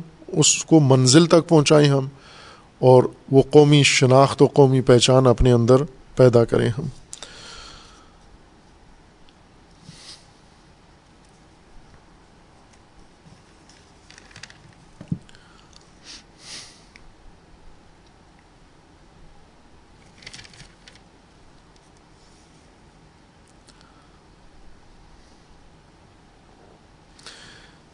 ملکی مسائل میں ایک اور مسئلہ ہے جو اہم ہے، وہ نگران حکومت کی تشکیل ہے۔ گزشتہ ہفتے جو عمل انجام پایا ہے، سابقہ حکومت جو دو ہزار اٹھارہ میں قائم ہوئی تھی، وہ دو حصوں میں تقسیم ہوئی ہے۔ ایک دو ہزار بائیس تک، دو ہزار اٹھارہ سے دو ہزار بائیس فروری دو ہزار بائیس تک یا اپریل دو ہزار بائیس تک۔ پاپولر کی حکومت تھی جو خود پاکستان کے لیے ایک بڑی مصیبت اور مشکل بنی رہی۔ یہ تجربہ کیا پاکستان نے، پاکستانی اسٹیبلشمنٹ نے، اور بہت ہی خطرناک جوا کھیلا، جس میں پورا پاکستان ہار گئے۔ یہ جواری مانتے نہیں ہیں، بولتے نہیں ہیں، چونکہ اتنی اخلاقی جرت نہیں ہے ان میں کہ آ کے سب سے معافی مانگیں کہ یہ ہم نے غلط کیا تھا۔ حماقتیں تو بہت کی انہوں نے، لیکن سب سے بڑی حماقت ان کی یہ ہے۔ اور آرزو ہے کہ اس سے بڑی حماقت کی اللہ انہیں توفیق نہ دے، یہ ان کی آخری حماقت ہو۔ اور اس نے ملک کو ہر طرح کے بحران کا شکار کیا۔ جب خود بھی مایوس ہوئے اور اس نتیجے پر پہنچے کہ یہ غلطی ہو گئی ہے، تو اس غلطی کی تلافی یہ کی کہ حزب اختلاف کو، جسے پہلے پاپولر حکومت کے ذریعے دبایا گیا، رگڑا گیا، پائمال کیا گیا اور ہر طرح سے ان کی کردار کشی، شخصیت کشی کی گئی، ان کی پارٹیاں توڑی گئیں، ان کو مقدمے میں رگیدا گیا۔ پھر انہی کو جمع کر کے، انہی چوروں کو، انہی جو وہ چور جن کو عدالتوں نے چور کہا، جن کو اسٹیبلشمنٹ نے چور کہا اور کہلوایا جن کے بارے میں میڈیا میں چور کہلوایا، سارے چوروں کو پھر اکٹھا کیا اور ان کی ایک حکومت مشترکہ بنائی۔ اور سولہ مہینے انہوں نے حکومت کی۔ اور وہ کام کیے انہوں نے سولہ ماہ میں، جو پچھلی حکومت ساڑھے تین سال میں نہیں کر سکی۔ اس نے بہت کچھ کیا، لیکن جو سولہ ماہ میں اس حکومت نے کیا، شہباز شریف صاحب کی حکومت نے، وہ کہیں زیادہ ہے۔ ملکی ویرانی اور ملکی کمزوری کے لحاظ سے اگر دیکھیں تو قرضے لیے مہنگائی بڑھی، روپے کی قیمت کم ہوئی، بہت سارے بحران اضافہ کیے، انہوں نے کوئی مشکل حل نہیں کی۔ خوش بہت ہیں، جاتے ہوئے باعزت طریقے سے یہ چلے گئے اور جیلوں میں نہیں گئے، بدنام نہیں ہوئے، لیکن ملک کے لیے بہت بڑی مشکلات کھڑی کر کے چلے گئے ہیں۔ گئے نہیں ہیں، واپس پلٹنے کی تیاری کرنے گئے ہیں اور اس دوران انتخابات کرانے کے لیے عبوری حکومت قائم کی گئی ہے، نگران حکومت جس کو کہا جاتا ہے۔ وفاق میں بھی نگران حکومت بنی ہے اور صوبوں میں بھی۔ دو میں پہلے سے بنی ہوئی تھی، پنجاب میں اور خیبر پختونخوا میں۔ سندھ میں ابھی بن گئی ہے نگران حکومت اور اسی طرح بلوچستان میں بھی نامزد ہو گئے ہیں، وزیر اعلیٰ، اور اب انہوں نے حکومت بنانی ہے۔ نگران حکومت ہوتی ہے بے اختیار حکومت، جس کے پاس کوئی ملکی اہم فیصلے کرنے کا اختیار نہیں ہوتا۔ اسے صرف نظم و نسق سنبھالنے کا اس کا کام ہوتا ہے، اور انتخابات میں سہولتیں فراہم کرنا، انتخابات کے لیے میدان ہموار کرنا، وسائل ہموار کرنا اور انتخابات کے نتیجے میں منتخب ہونے والی جماعت کو، پارلیمان کو، اسمبلیوں کو اختیار سونپ کے علیحدہ ہو جانا۔ یہ انتخابات میں مداخلت بھی نہیں کر سکتے، صرف انتظامی امور ان کے ذمہ ہوتے ہیں۔ یہ ان کا فلسفہ وجودی اور یہ صرف پاکستان میں بنائی جاتی ہے، باقی دنیا میں کسی میں بھی نگران حکومت نہیں ہوتی۔ مثلا امریکہ جو امام ہے سیاست میں پاکستان کا وہاں کوئی نگران حکومت نہیں ہوتی۔ جو حکومت جاری ہے اسی کے ہوتے ہوئے انتخابات ہوتے ہیں۔ اور انتخابات کے فیصلے کے مطابق یا وہ حکومت جاری رکھتی ہے اپنی حکومت، اگر الیکشن جیت جائے یا پھر نئی حکومت کو اقتدار سونپ دیتی ہے۔ پوری دنیا میں ایسے ہے، پاکستان کے ارد گرد بھی ایسے ہے، ہندوستان میں ایسے ہے۔ کوئی نگران حکومت نہیں بنتی، جو حکومت ہے، وہی انتظامات، انتخابات کے دنوں میں بھی سنبھال رہی ہوتی ہے، چلا رہی ہوتی ہے۔ البتہ ان دنوں کے، انتخابات کے دنوں کے ان کے قوانین ہوتے ہیں کہ یہ کیا کر سکتے ہیں اور کیا نہیں کر سکتے۔ لیکن پاکستان میں یہ قانون بنا ہے کہ نگران حکومت، عبوری حکومت بنائی جائے۔ اور خود اس کا ایک بڑا خرچہ ہوتا ہے، ایک بڑا بجٹ بن جاتا ہے نگران حکومت بنانے کا۔ اور وہ حکومت عموماً حزب اختلاف اور حزب اقتدار دونوں مل کر بناتے ہیں۔ لیکن پاکستان میں ایسے نہیں ہوتا۔ پاکستان میں اسٹیبلشمنٹ نگران حکومت بناتی ہے۔ ابھی جو موجودہ نگران حکومت ہے، وہ بلوچستان سے تعلق رکھنے والے جو وزیر اعلیٰ منتخب ہوئے ہیں، کاکڑ صاحب، نام پورا ان کا۔ عبد الحق کاکڑ۔ کاکڑ قبیلہ ہے، پشتون قبیلہ ہے۔ بلوچستان میں مقیم ہے، معروف اس کے شخصیات ہیں، اور بھی گزری ہیں۔ اس سے تعلق رکھنے والے ہیں، تعلیم یافتہ آدمی ہیں۔ اور گفتگو جو ابھی تک ہم نے سنی ہے، اچھی گفتگو کرتے ہیں، سنجیدہ گفتگو کرتے ہیں۔ خصوصاً لطیفہ انہوں نے حلف برداری میں نہیں ہونے دیا۔ ہر حلف برداری میں جب نیا وزیر اعظم حلف اٹھاتا ہے اور صدر مملکت اس سے حلف لیتا ہے تو حلف کی عبارت بہت سادہ سی اردو ہے اور وہ یا حلف لینے والا صدر غلط پڑتا ہے یا وزیر اعظم غلط پڑتا ہے۔ پاپولر کو جب حلف لے رہے تھے ممنون حسین صدر نون لیگ کے، تو وہ ممنون حسین چونکہ اردو اسپیکنگ تھے، اہل زبان تھے، وہ تلفظ ٹھیک کرتے تھے اور پاپولر سے وہ تلفظ اردو کا نہیں ہوتا تھا۔ بعد میں ریاست مدینہ بنائی اور بہت کچھ نعرے لگائے۔ لیکن خاتم النبیین اپنے پورے حلف میں نہیں ہو کہہ سکے، زبان سے ادا نہیں ہو سکا ان کا۔ خاتم النبیین ان کی زبان پہ چڑھتا ہی نہیں تھا۔ ایسے لگتا تھا کہ زندگی میں پہلی دفعہ یہ لفظ ادا کر رہے ہیں۔ خوب، اسی طرح ابھی جو موجودہ بائیں کے پشتون ہیں یہ، لیکن صاف لہجے میں اردو بولتے تھے، تلفظ بالکل ٹھیک تھا ان کا۔ لیکن صدر مملکت جو اردو اسپیکنگ ہیں کراچی سے ان کا تعلق ہے، ان سے تلف، حلف کی عبارت صحیح نہیں پڑھی گئی۔ یہ لڑکھڑا کے پڑھ رہے تھے اور وزیر وزیر اعظم منتخب یا نامزد وزیر اعظم عبوری وہ صحیح تلفظ کر رہے تھے۔ خوب ظاہر ہے، یہ پہلا تأثر ہوتا ہے کہ کون سا شخص آیا ہے، کس مزاج کا آیا ہے۔ ایک گمنام شخصیت سیاست میں تو نام تھا ان کا، لیکن وزارتوں کے لیے گمنام تھے۔ کسی کے وہم و گمان میں نہیں تھا کہ انہیں اس منصب پہ بٹھایا جائے گا۔ میڈیا کئی ہفتوں سے ادم مچایا ہوا تھا۔ کچھ اور ناموں کی دھمال ڈال رہے تھے اور ان پہ کیچڑ اٹھا رہے تھے، پگڑیاں ان کی شخصیت کشی کر رہے تھے۔ مختلف سیاستدانوں کی۔ یہ وزیر وزیر اعظم بنا تو کیا ہوگا؟ وہ وزیر اعظم بنا تو کیا ہوگا؟ آخر کار سارے یہ حیران رہ گئے، انگوش بے دندان رہ گئے، جب کاکڑ صاحب کا نام سامنے آیا اور کہا یہ گیا کہ نہ وزیر اعظم کو پتہ تھا، نہ اپوزیشن لیڈر کو پتہ تھا، نہ سیاسی جماعتوں کو معلوم تھا۔ ناگہان یہ نام آیا کہ یہ بارکیف جو بھی آیا، اب ان کی کارکردگی بتائی تھی، بتائی گی کہ کیسے ہیں۔ انہوں نے کابینہ بھی بنا لی ہے۔ اور تأثر یہ دیا جا رہا ہے کہ یہ تین ماہ کے لیے نہیں ہے جیسا آئین میں ہے۔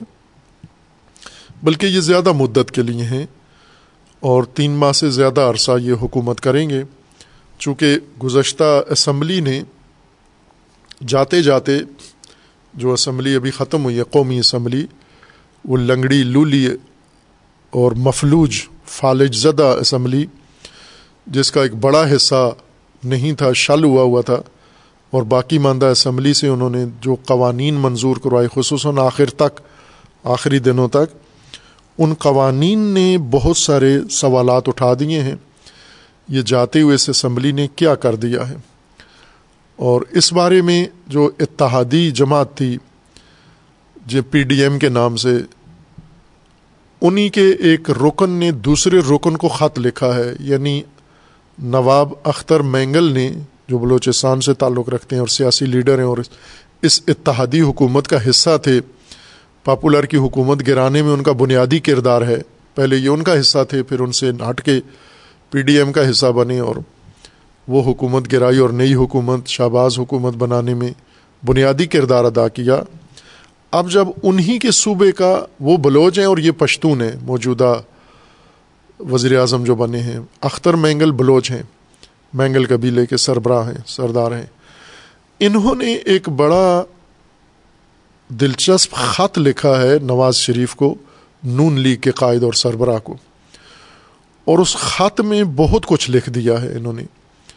اور اس میں بہت کچھ، اب وہ سارا خط نہ ہمیں پڑھنا مقصود ہے اور نہ ضرورت ہے اس کے پڑھنے کی، لیکن ایک جملہ اس کا بہت دلچسپ ہے۔ اور بھی باتیں دلچسپ ہیں، لیکن ایک جملہ بہت دلچسپ ہے اس میں۔ اور وہ یہ تھا کہ یہ جتنے قوانین تم نے بنائے ہیں آخری دنوں میں سینٹ میں اور اسمبلی میں دھڑا دھڑ ایک ایک دن میں پچاس پچاس پچپن پچپن بل پاس کرتے ہو تم، قانون سارے بنائے ہیں۔ یہ سارے قوانین بیڑیاں اور توق بنیں گے تمہارے گلے کے۔ انہی قوانین میں پکڑے جاؤ گے تم۔ جیسا کہ اس سے پہلے جو قوانین تم بنا چکے تھے، انہی قوانین کے ذریعے تمہیں ذلیل کیا گیا، رسوا کیا گیا۔ یعنی مینگل صاحب کا یہ کہنا تھا کہ یہ قوانین ہمیں اتنا نقصان نہیں پہنچائیں گے جتنا آپ کو نقصان پہنچائیں گے۔ نواز شریف کو اور نواز شریف جیسے دیگر سیاست دانوں کو جنہوں نے اقتدار میں آنا ہے، حکومتیں قائم کرنی ہیں اور انہی قوانین کے ذریعے ذلیل ہو کے پھر تمہیں حکومتوں سے برخاست کیا جائے گا۔ اب ظاہر ہے کہ نواب کی، نواب مینگل کی توجہ خاص قوانین کی طرف تھی، لیکن یہ جو انہوں نے تجزیہ کیا، یہ عمومیت رکھتا ہے۔ ہر قانون جو ان آخری دنوں میں بنا ہے، یہ قانون خوفناک ہے، خطرناک ترین قانون بنے ہیں، جو آئندہ سیاستدانوں کے لیے اور سیاسی شخصیات کے لیے اور خصوصاً مذہبی ماحول کے لیے خطرناک ہوں گے۔ یہ قوانین جو دھڑا دھڑ بغیر سوچے سمجھے بغیر پروسیجر طے کیے، یہ قوانین بنائے گئے ہیں۔ خوب، یہ بھی ایک عمل ہے اور آتے ہی کاکڑ صاحب نے جو کابینہ بنائی اور پہلا فیصلہ یہ کیا ہے کہ پٹرول مہنگا کر دیا ہے اور پہلی حکومتیں پانچ روپے، چھ روپے مہنگا کرتے تھے، مہینے میں وہ بیس، پچیس روپے۔ اس نے یکمشت بیس روپے پٹرول مہنگا کر دیا۔ چونکہ آئی ایم ایف نے پاپولر حکومت کے ساتھ معاہدہ کیا تھا، جس معاہدے کے نتیجے میں پاپولر وزیر اعظم نے خود کہا تھا کہ ملکی سلامتی خطرے میں پڑ گئی ہے۔ یہ وہ جملہ ہے جو کوئی بھی سنجیدہ نہیں لے رہا۔ نہ ادارے لے رہے ہیں، نہ سیاستدان لے رہے ہیں۔ اور یہ انہوں نے ٹی وی پہ کہا، کھل کے برملا کہا، اپنی تقریر میں کہا، انٹرویو میں بھی کہا کہ اس معاہدے سے ملکی سلامتی خطرے میں پڑ گئی ہے۔ اب اس کو کھولنے کی ضرورت تھی۔ کہ ایسا معاہدہ کیوں ہوا اقوام آئی ایم ایف کے ساتھ، مالیاتی ادارے کے ساتھ کہ ملکی سلامتی ہی خطرے میں ڈال دی تم نے۔ خود معاہدہ کرنے والا شخص کہہ رہا ہے۔ لیکن اس پر نہ قوم کو حساسیت ہے، نہ میڈیا کو حساسیت ہے، نہ اسٹیبلشمنٹ کو حساسیت ہے۔ اس معاہدے کے مطابق پاکستان نے جو قرض لیا ہے آئی ایم ایف سے اور جو شرائط مانی ہیں، وہ شرائط ملکی سلامتی کے لیے خطرناک ہیں۔ یہ اور اس میں بہت کچھ کہا جا رہا ہے، یہ وہ معاہدہ سامنے لاتے نہیں ہیں، اس کا متن اور شرائط بتاتے نہیں ہیں، چونکہ معاہدے میں یہ شامل ہے کہ یہ آپ نے پبلک نہیں کرنا اس معاہدے کو۔ اس کی شکیں مخفی رکھنی اور ابھی تک مخفی ہیں میڈیا کو بھی معلوم نہیں ہے۔ اور اسی میں یہ احتمال ہے کہ انہوں نے قرضوں کے بدلے میں، چونکہ قرضوں کے بدلے میں گارنٹی ضمانت رکھنی ہوتی ہے کہ پاکستان جتنے قرضے لے رہا ہے، اتنی مالیت کی کوئی چیز رکھنی ہوتی ہے۔ جیسے ایک عام آدمی بینک سے قرض لیتا ہے تو جتنا قرض لیتا ہے اتنی مالیت کی پراپرٹی، مکان یا فیکٹری یا کوئی چیز گارنٹی کے طور پر اس کے کاغذات ان کے پاس رکھتا ہے۔ عالمی معاہدوں میں بھی ایسا ہی ہوتا ہے کہ پاکستان نے جتنے قرضے اس مالیاتی ادارے سے لیے ہیں، اتنی مالیت کی چیزیں ان کے پاس رکھی ہیں، گروی۔ اور وہ پاکستان پہلے ہی رکھ چکا ہے یعنی ایئرپورٹ اپنے گروی رکھ چکا ہے پہلے۔ بہت سارے محکمے کمپنیاں اپنی جو حکومت کی ملکیت تھیں، یہ گروی رکھ چکا ہے ضمانت کے طور پر، سابقہ قرضوں کے بدلے میں۔ اور جو چیز ایک دفعہ کسی قرضے کے بدلے میں گروی ہو، وہ دوبارہ نہیں رکھی جا سکتی۔ ابھی یہ کہا جا رہا ہے کہ ابھی جو انہوں نے چیز گروی رکھی ہے، وہ ایٹمی اثاثے ہیں۔ اس کے بدلے میں انہوں نے ان کو دیا ہے قرض، اس لیے روکا ہوا تھا، ذلیل کیا۔ ایڑیاں رگڑوائیں، بلکہ وزیر اعظم صاحب کا شہباز شریف کے مطابق ناک رگڑوائی۔ آئی ایم ایف نے ان سے کہ وہ معاہدہ انہوں نے کر کے ان سے یہ گارنٹی لی ہے۔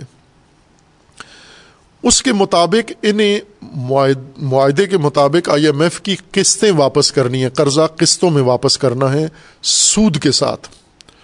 اصل قرضے کی اتنی قسط ہے جو اس پر سود چڑھتا ہے، اس کی اتنی قسط ہے، ماہانہ سود ہے اس کا۔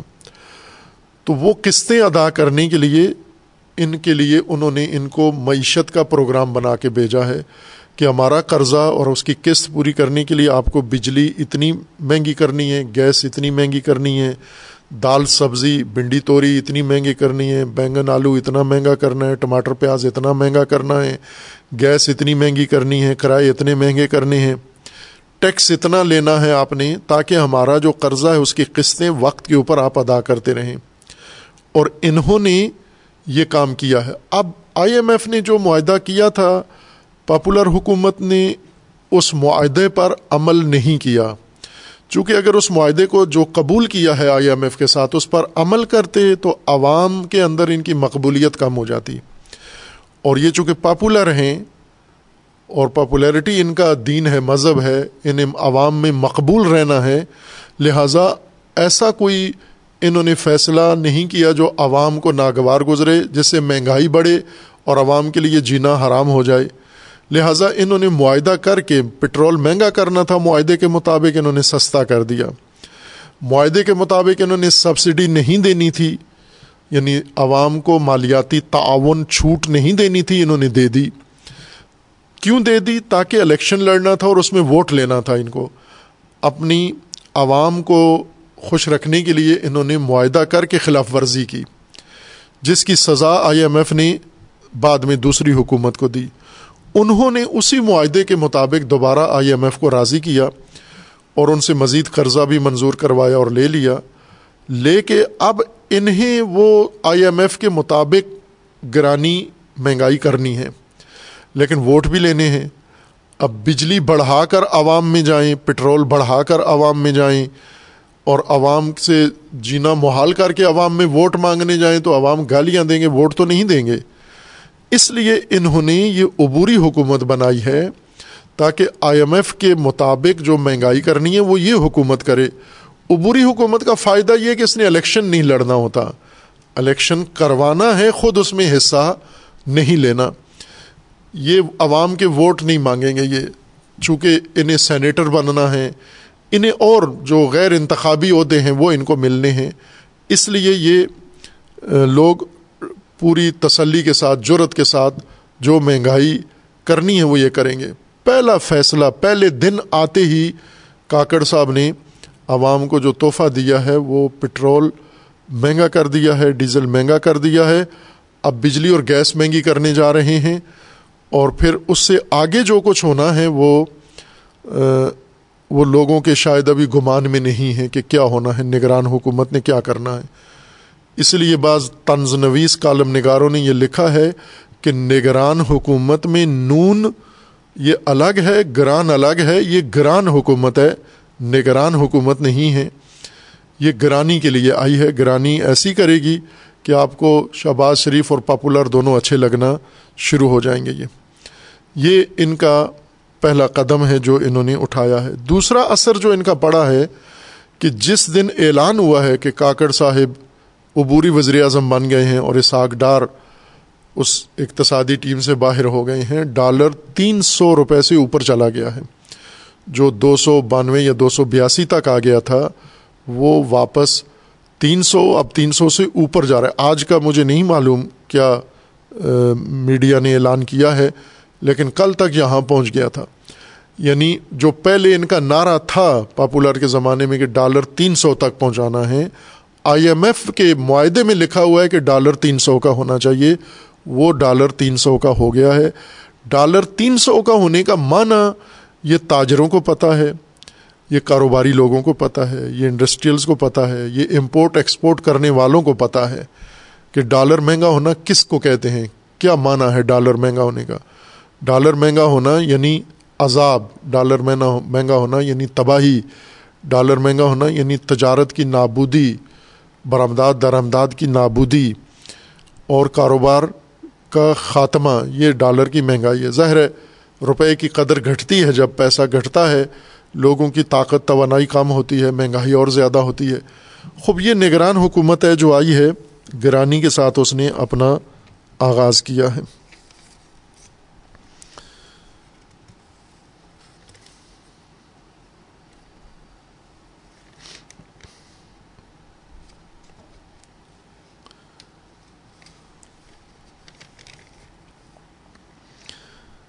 اب اس میں اس سے پہلے کہ میں ایک اور موضوع عرض کروں، جو فرقہ وارانہ بل ایک پہلے اسمبلی میں اور پھر سینٹ میں منظور ہوا ہے اور اس کے بعد جو ملکی فضا بن گئی ہے اور بننے جا رہی ہے، اس سے پہلے ایک اہم خبر یہ ہے کہ طالبان،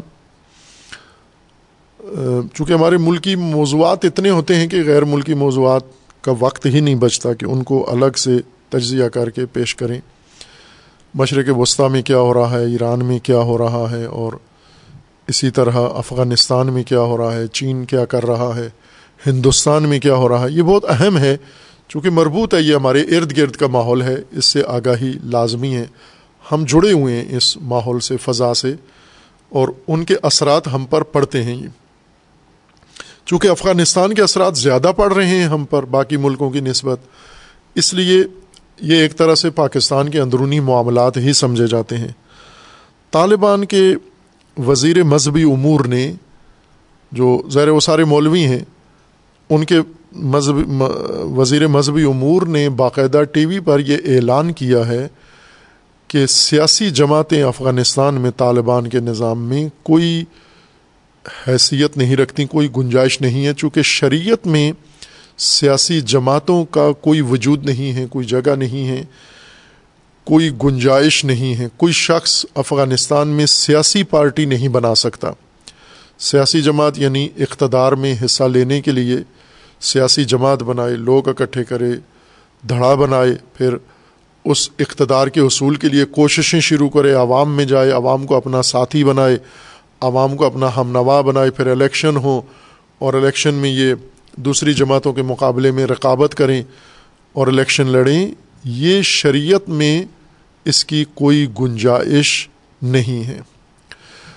خوب ظاہر ایک طالبان ایک مذہبی نظریہ رکھتے ہیں، سوچ رکھتے ہیں اور ایک شریع شرعی تصور بھی رکھتے ہیں۔ حنفی ہیں یہ، فقہی طور پر حنفی ہیں یہ۔ اہل سنت میں اعتقادی طور پر دیوبند ہیں اور مسلقی طور پر حنفی ہیں یہ۔ باقی مسالک بھی ہیں افغانستان میں، لیکن طالبان سارے دیوبند اور حنفی ہیں۔ اور اسی فک کو اور اسی عقیدے کو مانتے ہیں۔ اور دیوبند عموماً باقی سنی فرقوں کی نسبت زیادہ سخت گیر ہیں، اعتقادات میں بھی اور فقی مسائل میں بھی۔ لیکن پاکستان کے دیوبند اور افغانستان کے دیوبند میں بھائی کہ افغانستان کے دیوبند پاکستانی دیوبند مدرسوں کے فارغ و تحصیل ہیں اکوڑا خٹک اور دیگر اہم مدارس پورے ملک کے کراچی سے لے کر خیبر پختونخوا تک مدارس کا ایک مضبوط نیٹ ورک جال ہے دیوبند سلسلے کا۔ سب سے زیادہ مدارس ان کے ہیں، سب سے مضبوط مدارس ان کے ہیں۔ سب سے زیادہ جو آؤٹ پٹ ہے، جو مدارس کا نتیجہ ہے یعنی افرادی قوت وہ ان کے پاس ہے۔ اس کے بعد بریلوی مدارس ہیں اور اس کے بعد اہل حدیث مدارس ہیں اور اس کے بعد شیعہ مدارس ہیں۔ شیعہ مدارس ویسے چرچا تو ہے ان کا بہت زیادہ، لیکن اپنے نظام کے لحاظ سے، دیوبند سے تو کسی طریقے سے بھی قابل قیاس نہیں ہے۔ ان کا اگر قیاس کیا بھی جائے، موازنہ تو اہل حدیث اور شیعہ یہ تقریباً قریب قریب ہیں۔ مدارس کی تعداد کے لحاظ سے بھی اور مدارس کے نتائج اور آؤٹ پٹ کے لحاظ سے بھی ان کو آپس میں موازنہ کر سکتے ہیں۔ دیوبند بہت آگے ہیں۔ بریلوی سلسلے سے بھی بہت آگے ہیں دیوبند۔ یعنی مدرسے کا نظام، ان کا تعلیمی مذہبی نظام بہت مضبوط ہے اور بڑا مستحکم ہے۔ طالبان افغانستان کی اسی سے فارغ و تحصیلیں پڑے ہوئے ہیں، جو ان کے مولوی طبقہ ہے۔ سارے طالبان مولوی نہیں ہیں۔ جو ان کی قیادت ہے یا جو ان کے سرکردہ لوگ ہیں، وہ مدارس کے پڑے ہوئے ہیں۔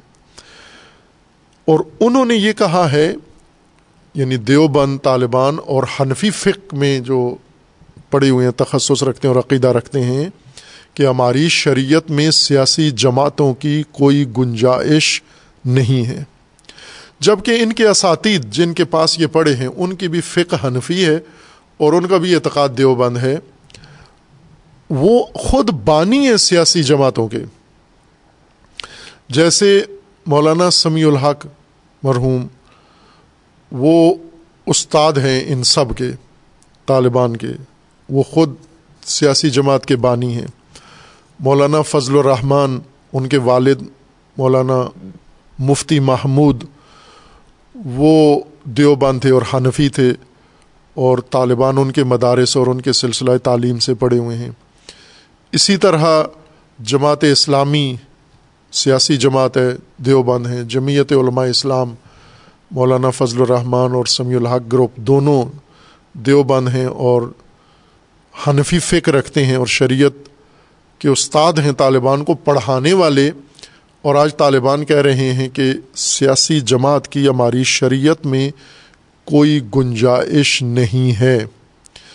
سیاسی جماعتیں جمہوریت کا نتیجہ ہیں، شریعت کا نتیجہ نہیں ہے اور شریعت و جمہوریت اکٹھا کرنا یہ کوشش ہوئی ہے، لیکن اس سے نقصان شریعت کو ہوا ہے۔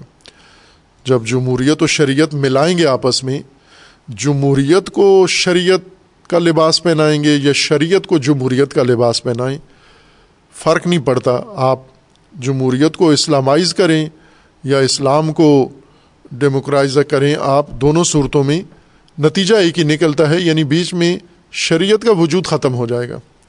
طالبان اس لحاظ سے اپنے ممتاز ہیں کہ اپنے شرعی اعتقادات پر اور شرعی نظام پر کوئی سمجھوتا نہیں کرتے کمپرومائز نہیں کرتے۔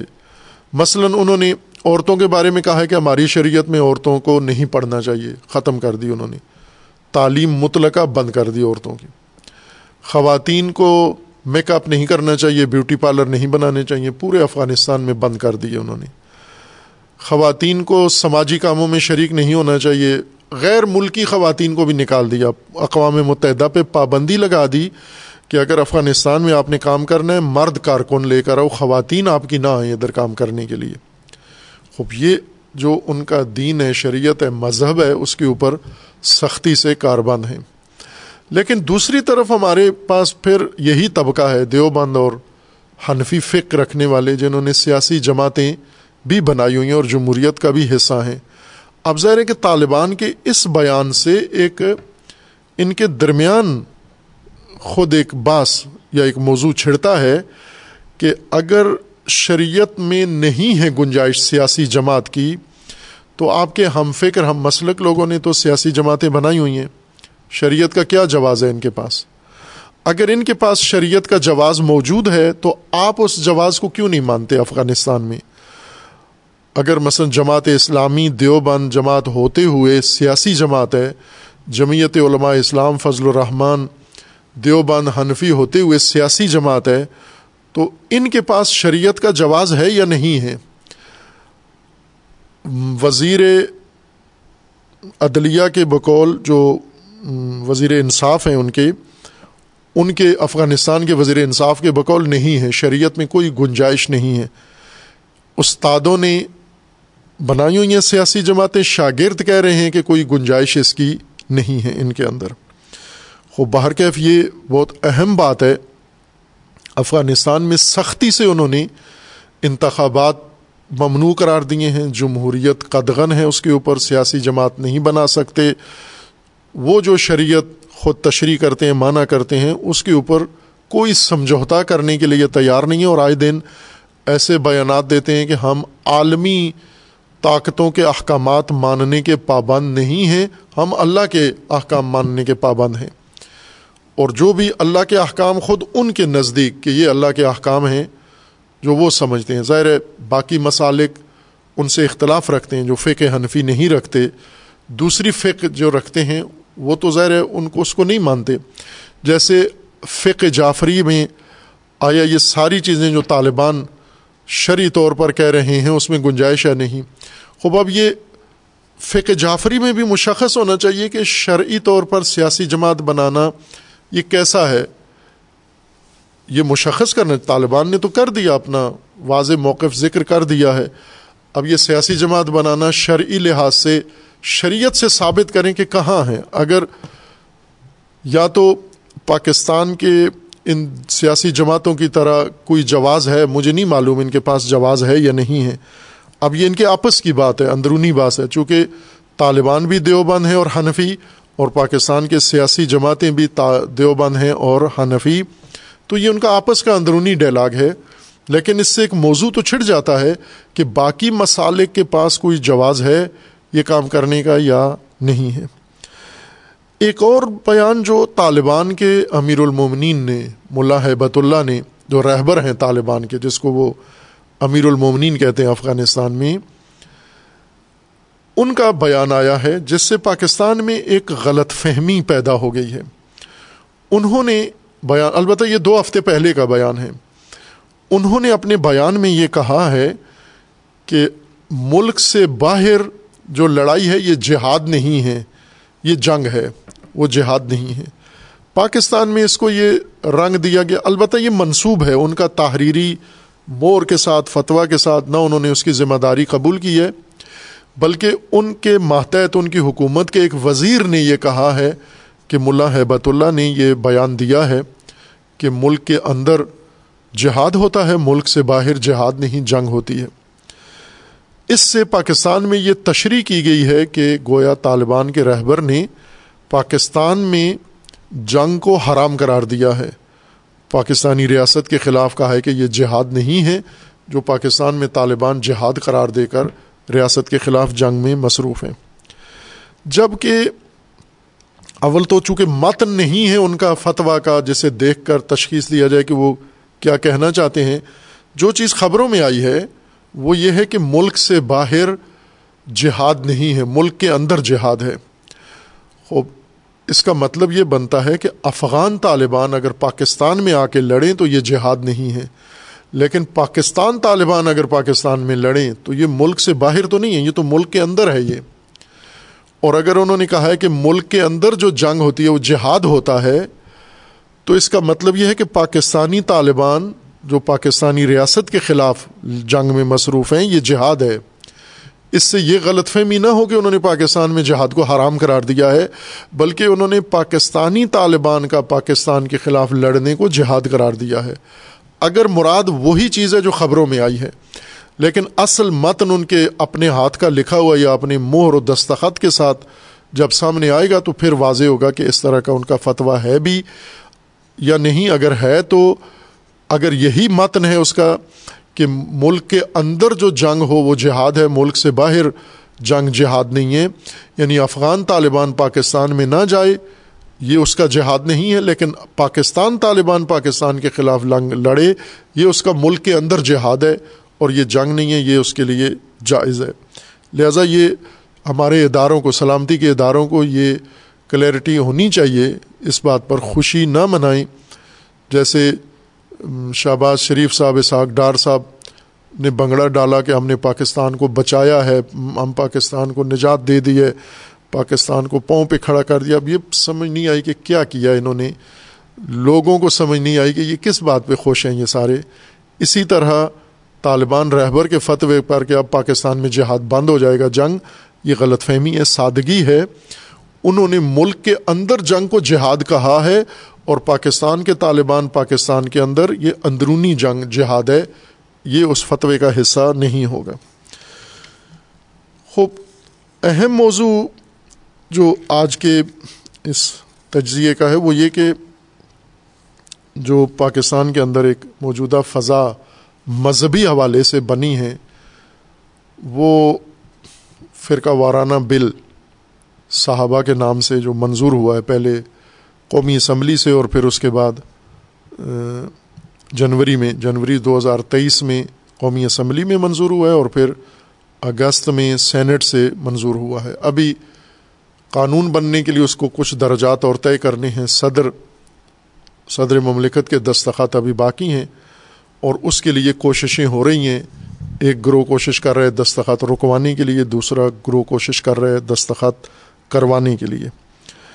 اور ملک ایک نئی فرقہ واریت کی لہر کا شکار ہو گیا ہے۔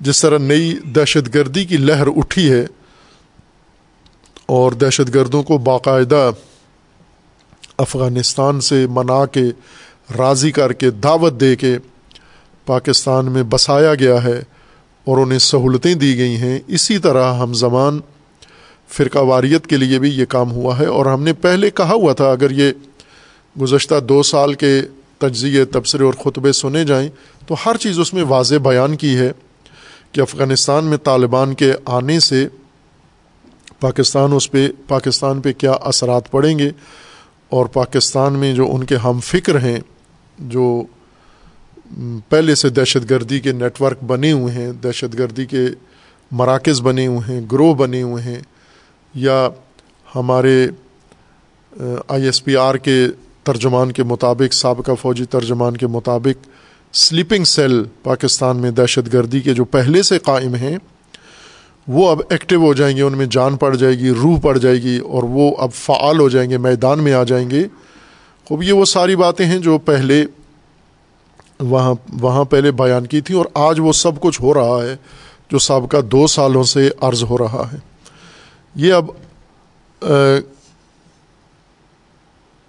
محققین کا کام ہے یا میڈیا کا کام ہے کہ وہ سابقہ ان خطبات سے یہ بنا کے موضوع نکالیں کہ ترتیب سے کیسے تجزیہ ہوا ہے، بر وقت ہوا ہے، اداروں کو متوجہ کیا گیا ہے، قوم کو متوجہ کیا گیا ہے، بیداری دلائی گئی ہے۔ لیکن ظاہر ہے کہ یہ صدا پہنچتی نہیں ہے ان کانوں تک جہاں پہنچنی چاہیے۔ لیکن دہشت گرد ضرور اس کو سنتے ہیں اور وہ جوابی کاروائیاں بھی کرتے ہیں اور کی بھی ہیں، انہوں نے جوابی کاروائیاں۔ خوب، یہ بل بھی اسی کا ایک حصہ ہے، یہ نئی دہشت گردی کی لہر جو پاکستان کے لیے سوچی گئی ہے۔ اور اس کا پس منظر یہ ہے کہ افغانستان میں عرصے سے طالبان موجود تھے، امریکہ آیا اور آ کر اپنی مرضی کا نظام افغانستان میں بنانا چاہا۔ چونکہ امام نے اس کو شیطان کہا ہوا ہے، تو وہ شیطان ہی تھا اور شیطان ہی رہا اور شیطان ہی ہے۔ اس شیطان نے افغانستان میں جب تک تھا تو شیطنت کی، جب جانے لگا تو بھی شیطنت ہی کی اس نے۔ اور افغانستان کو مذاکرات کے ذریعے افغانیوں کی شمولیت کے بغیر، اس وقت کی امریکہ کی اپنی بنائی ہوئی افغان حکومت کی شمولیت کے بغیر، باقی افغان دھڑے ان کی شمولیت کے بغیر، باقی افغان اقوام کے بغیر، ان کی شمولیت کے بغیر فقط طالبان سے بیٹھ کر دوحہ میں، قطر میں مذاکرات کر کے اور اپنی بنائی ہوئی حکومت ختم کر کے باقی سارے گروہوں کو راستے سے ہٹا کے پرامن طریقے سے بغیر جنگ کے افغانستان طالبان کے حوالے کر دیا گیا۔ اور اس کا نام رکھا کہ امریکہ کا انخلا یعنی امریکہ خود افغانستان سے نکل رہا ہے، خالی کر رہا ہے اور پیچھے افغانستان پورا طالبان کے حوالے کر کے جا رہا ہے۔ اور اسی وقت کہا تھا جب یہ انخلا ہو رہا تھا کہ یہ انخلابی ایک شیطنت ہے اور امریکہ کی موجودگی سے بڑی شیطنت ہے۔ یہ مکار ہے شیطان اور بڑی شیطنت کر کے جا رہا ہے۔ اس شیطنت کے آثار ابھی ظاہر ہونا شروع ہو گئے ہیں۔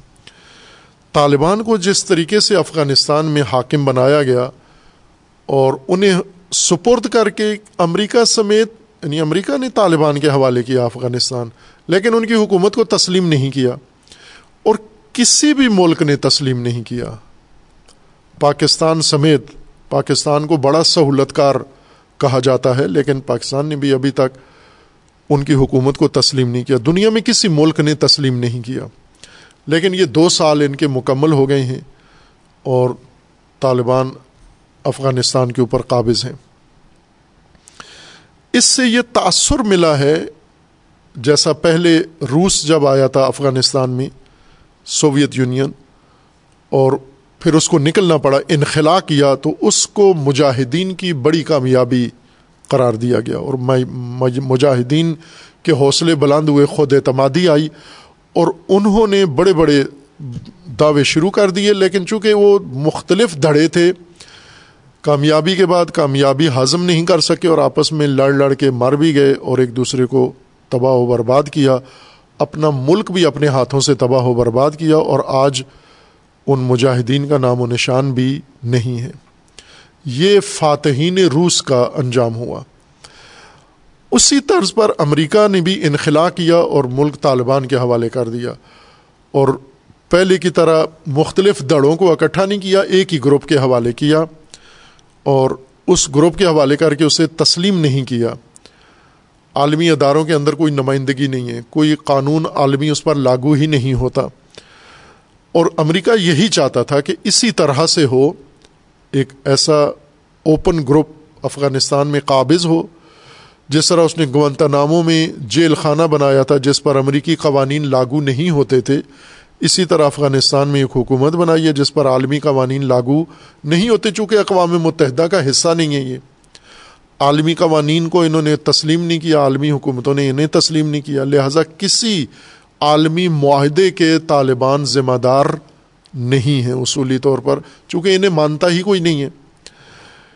اب یہ چاہیے امریکہ کو اس طرح کا افغان میں سیٹ اپ اس سے تأثر یہ پڑا ہے کہ طالبان نے امریکہ کو اور نیٹو کو پچیس ممالک کی فورس کو شکست دی ہے اور طالبان کے اندر ایک احساس پیدا ہوا ہے طالبان کے حامیوں کے اندر خود اعتمادی پیدا ہوئی ہے۔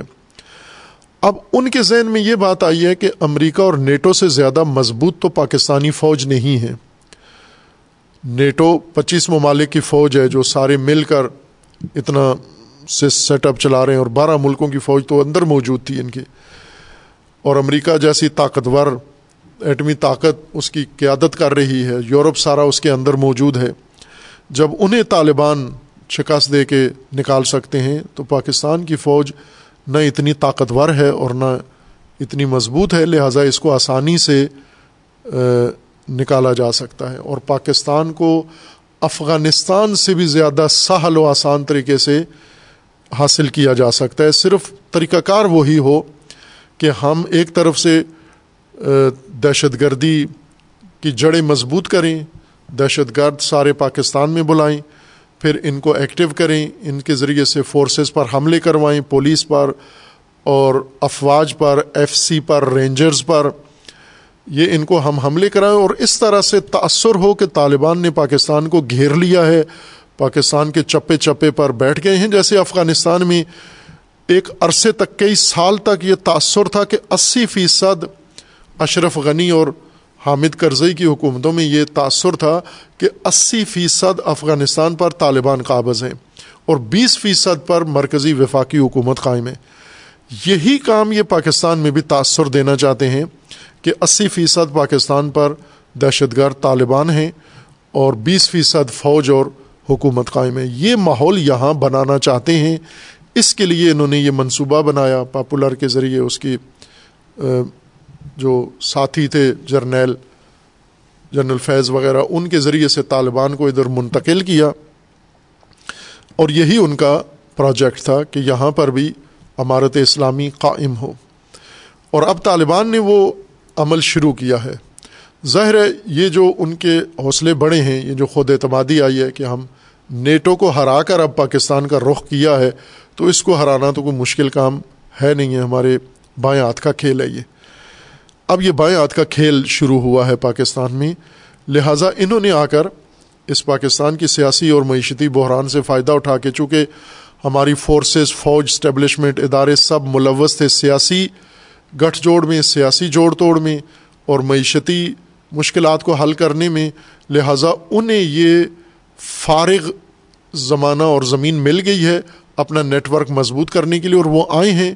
پاکستان کے اندر چپے چپے میں چھا گئے ہیں تمام پرانے قدیم دہشت گرد گروپ، ان کو انہوں نے منظم کرنا شروع کیا۔ خوب، پاکستان میں پہلا مذہبی دہشت گرد گروپ جو بنا ہے سپاہ صحابہ ہے۔ ابھی طالبان شاید مدرسے میں داخل بھی نہیں ہوئے تھے۔ تو یہ گروپ وجود میں آ گیا تھا۔ ضیاء الحق نے ان کو پاکستان کے اندر پہلے ایجاد کیا، افغان مجاہدین بھی بعد میں وجود میں آئے، یہ پہلے وجود میں آئے ہیں اور انہیں ٹریننگ دی گئی۔ اور پھر ان کے ذریعے ملک کے اندر اور ملک سے باہر دہشت گردی کا سلسلہ شروع ہوا۔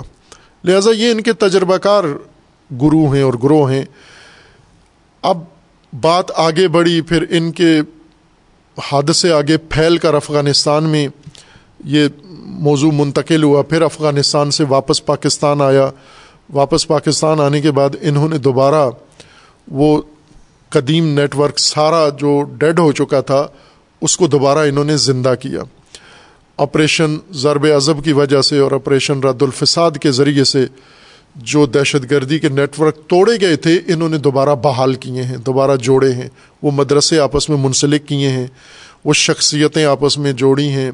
وہ گروپ آپس میں جوڑے ہیں، وہ جتھے آپس میں جوڑے ہیں اور جوڑ کر ان کے ذریعے سے ان کے اندر نئی جان ڈالی ہے۔ اور اسی تناظر میں، چونکہ پاکستان میں دہشت گردی، فرقہ واریت کی صورت میں زیادہ کامیاب ہے۔ سابقہ تجربہ ایسا ہے کہ فرقہ وارانہ ماحول بنائیں ہم تاکہ دہشت گردی کو میدان ملے۔ افغانستان میں فرقوں کی جنگ کم ہوئی ہے، سیاسی جنگ زیادہ ہوئی ہے یا قومیتوں کی جنگ زیادہ ہوئی ہے۔ لیکن یہاں پر فرقہ واریت کو زیادہ پذیرائی حاصل ہے۔ اس وجہ سے فریق فرقہ واریت کی چاشنی ضروری ہے دہشت گردی کے لیے۔ اور فرقہ واریت کی آغوش سے یہ نکلے ہیں۔ اور فرقہ واریت ہی کی آغوش میں دوبارہ آئے ہیں اور پھر اس کا سہارا انہوں نے لیا ہے۔ اب پاکستان میں عرصے سے ایک تو مسلح فورسز کی کوششوں سے، علماء کی کوششوں سے، اور تمام مسالک کے معتدل اکابرین قائدین کی کوششوں سے۔ کچھ عرصہ پاکستان میں چند سال گزشتہ، دس بارہ سال بڑے پرامن اور پرسکون گزرے ہیں۔ اور بہت اچھی فضا پاکستان کے لوگوں کو ملی ہے، خوشی ہوئی ہے سب کو کہ یہ فضا بڑی ہے۔ اس میں ہر ایک کا اپنا اپنا کردار رہا ہے۔ اور اسی وقت بوکھلاہٹ نظر آتی تھی دہشت گردوں کے اور فرقہ بازوں کے اندر۔ وہ اس عمل سے بالکل راضی نہیں تھے اور اسے ختم کرنے کے لیے انہوں نے میڈیا کے ذریعے اور غیر میڈیا کے ذریعے کوششیں کی۔ اور اب جب افغانستان کے حالات میں یہ تبدیلی آئی ہے، تو پاکستان میں بھی فرقہ واریت کے افریت کو دوبارہ جگایا گیا ہے، زندہ کیا گیا ہے۔ اس کو دوبارہ جگانے کے لیے یہ بل نکالا گیا۔ پرانا بل ہے بنا ہوا۔ جیسا کہ خود انہی دہشت گردوں نے، ان کے سرغنوں نے کہا ہے، یہ ہم نے بنایا ہے۔ ہماری کوششوں سے بنے، ہمارے اکابرین، علماء نے بنایا ہے۔ کئی دفعہ اس کو آگے پیش کیا ہے، لیکن آگے اس وقت کامیابی نہیں چکی کیونکہ اس وقت حکومت اور اسٹیبلشمنٹ کا ارادہ نہیں تھا کہ پاکستان میں فرقہ واریت نہیں ہونی چاہیے۔ لہٰذا یہ بل انہوں نے دبا کے رکھا، چھپا کے رکھا۔ اب یہ بل ناگہان اس موجودہ حکومت میں یعنی سابقہ حکومت ہو گئی ہے اب تو۔ جب یہ مفلوج حکومت بنی ہے، لنگڑی لولی حکومت بنی ہے، جس میں سے آدھا حصہ سیاست کا باہر چلا گیا اور باقی ماندہ سے انہوں نے یہ کام لیا ہے ناقبت اندیش سیاست دانوں سے اور سیاسی جماعتوں سے، اس بل کے ذریعے سے دوبارہ فضا کو انہوں نے گرما دیا ہے۔ فرقہ واریت کا تنور بجھا ہوا دوبارہ جلا دیا ہے۔ اور اس وقت موجودہ جو فضا ہے وہ بہت ہی خوفناک شکل اختیار کرتی جا رہی ہے۔ جنہوں نے یہ بل بنایا ہے، ظاہر ہے وہ تو اپنے مقصد میں کامیاب ہوئے ہیں، خوشیاں بھی منا رہے ہیں، مبارکبادیں بھی دے رہے ہیں۔ لیکن جنہوں نے یہ بل مانا ہے اور آگے بڑھایا، وہ دیر سے ندامت ہوگی ان کو۔ جب خود اس کا شکار ہوں گے اختر مینگل صاحب کے بقول نواز شریف کو جو انہوں نے کہا کہ یہ جتنے اسمبلی میں تم نے بل بنائے ہیں، یہ سب جب تیرے گلے میں توق بن کر آئیں گے، تجھے اس وقت سمجھ میں آئے گی۔ اور بالکل ٹھیک کہا۔ اختر مینگل ایک بڑے شخصیت کا بیٹا ہے اور عطا اللہ مینگل کا وہ خود بڑا سینئر سیاست دان تھے۔ اور یہ خود بھی تجربہ، کافی تجربہ کار ہو چکے ہیں۔ لہٰذا انہوں نے اس فضا میں نواز شریف کو متوجہ کر کے کہا ہے کہ یہ اپنے گلے کے توق تو نے اسمبلی میں پاس کروائے ہیں۔ جن جنہوں نے سینٹ میں اور اسمبلی میں یہ بل پاس کیے ہیں، یہ فرقہ وارانہ بل، یہ انہی کے گلے کے توق ہیں۔ یہ کل کو پشیمان ہوں گے جب یہ خود ان کے دامنگیر ہوگا یہ بل۔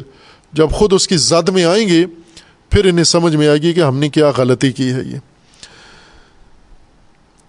خوب، اس پرامن فضا میں انہوں نے یہ موضوع چھیڑ کر اور پھر دوبارہ سوئے ہوئے سارے عناصر ان کو جگا کے زندہ کر کے دوبارہ میدان میں لے آئے ہیں۔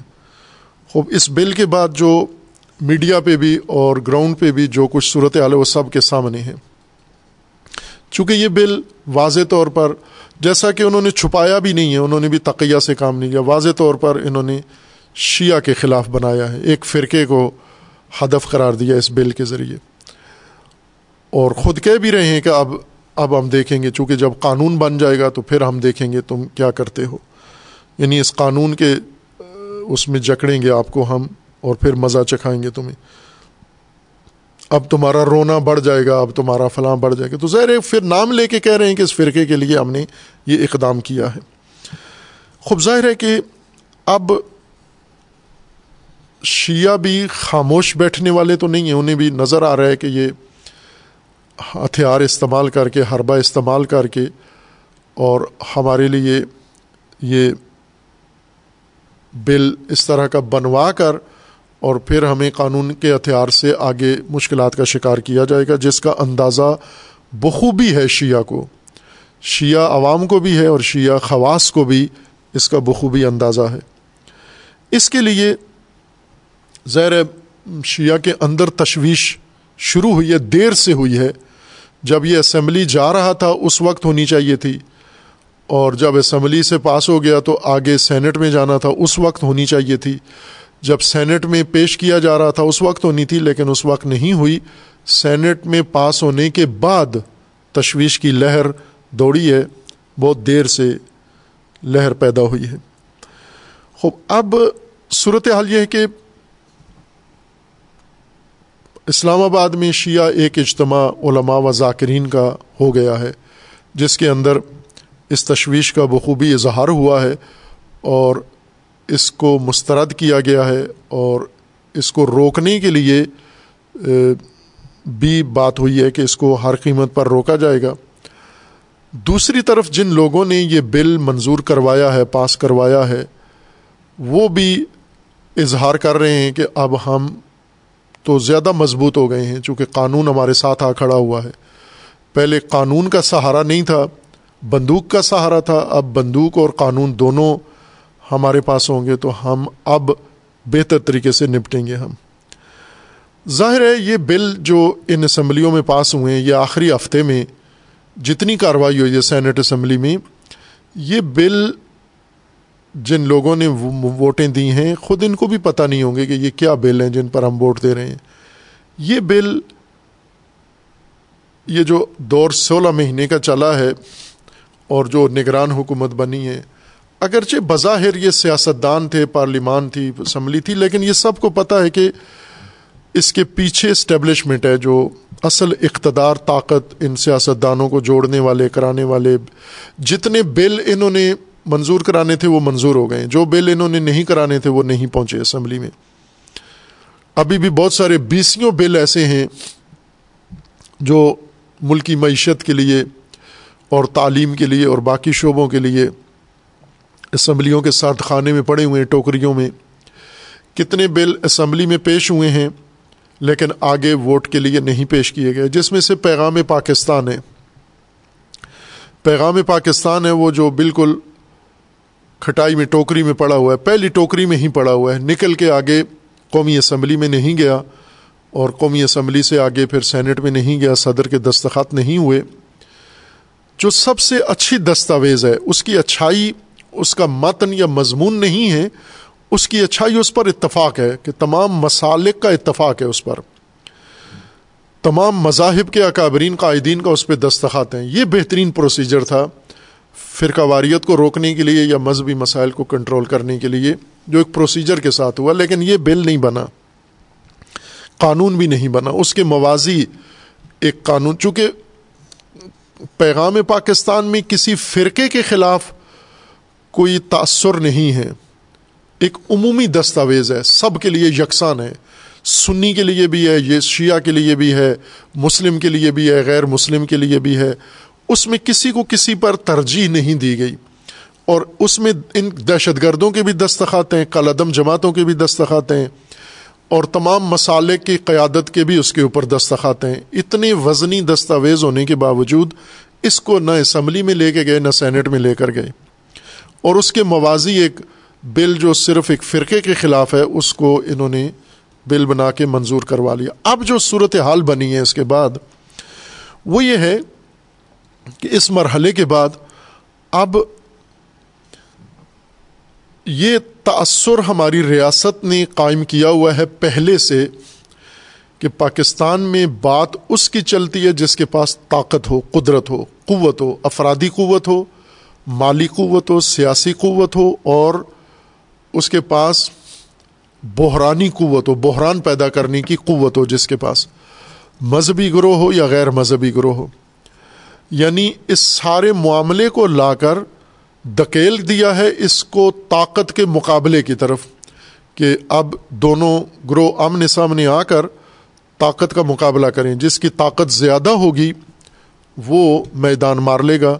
اور ظاہر ہے کہ جب دو مذہبی سلسلے طاقت استعمال کرنے پہ آ جائیں ایک دوسرے کے خلاف تو پھر وہ بات ان دو گروہوں تک منحصر نہیں رہتی۔ جن لوگوں نے یہ سنیریو بنایا ہے، یہ بہت خطرناک کام کیا احمکانہ کام کیا ہے آپ نے۔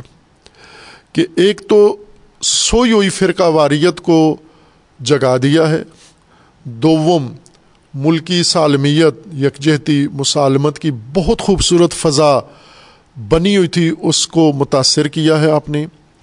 اور تیسرا، یہ کام کر کے طاقت آزمائی کی طرف، طاقت آزمائی کی گلی میں اور گراؤنڈ میں اس کو دھکیل دیا ہے کہ آؤ اب ایک دوسرے کے خلاف طاقت استعمال کرو اور طاقت کے مظاہرے کا وقت آ گیا ہے۔ خوب ظاہر ہے، شیعہ کو احساس ہونا چاہیے، ہر چند دیر سے ہوا ہے، لیکن ہوا ہے اور انہوں نے یہ سوچا ہے اور اعلان بھی کر دیا ہے کہ ہم یکم ربیع الاول کو آئیں گے اسلام آباد میں۔ آگے تفصیل نہیں بتائی گئی ابھی تک، صرف ایک گول مول سا، مبہم سا اعلان ہوا ہے کہ یکم ربیع الاول کو تیاری کریں آپ لوگ۔ آگے نہیں بتایا گیا کہ تیاری کر کے کدھر آئیں، کیا کرنا ہے۔ ظاہر ہے، یہ ایک بیان تھا، ابتدائی نوعیت کا۔ اس کے بعد اگلے بیان آئیں گے پھر۔ اور جب شیعہ اس بل کو روکنے کے لیے یا اس قانون کو روکنے کے لیے کوشش کریں گے، تو جنہوں نے ابھی تک طاقت استعمال کر کے اور روابط استعمال کر کے اور مکر و ہیلا کر کے جنہوں نے یہ بل منظور کروایا، وہ خاموش تو نہیں بیٹھیں گے، وہ بھی طاقت اپنی استعمال کریں گے اور انہوں نے بھی شروع کر دی ہے۔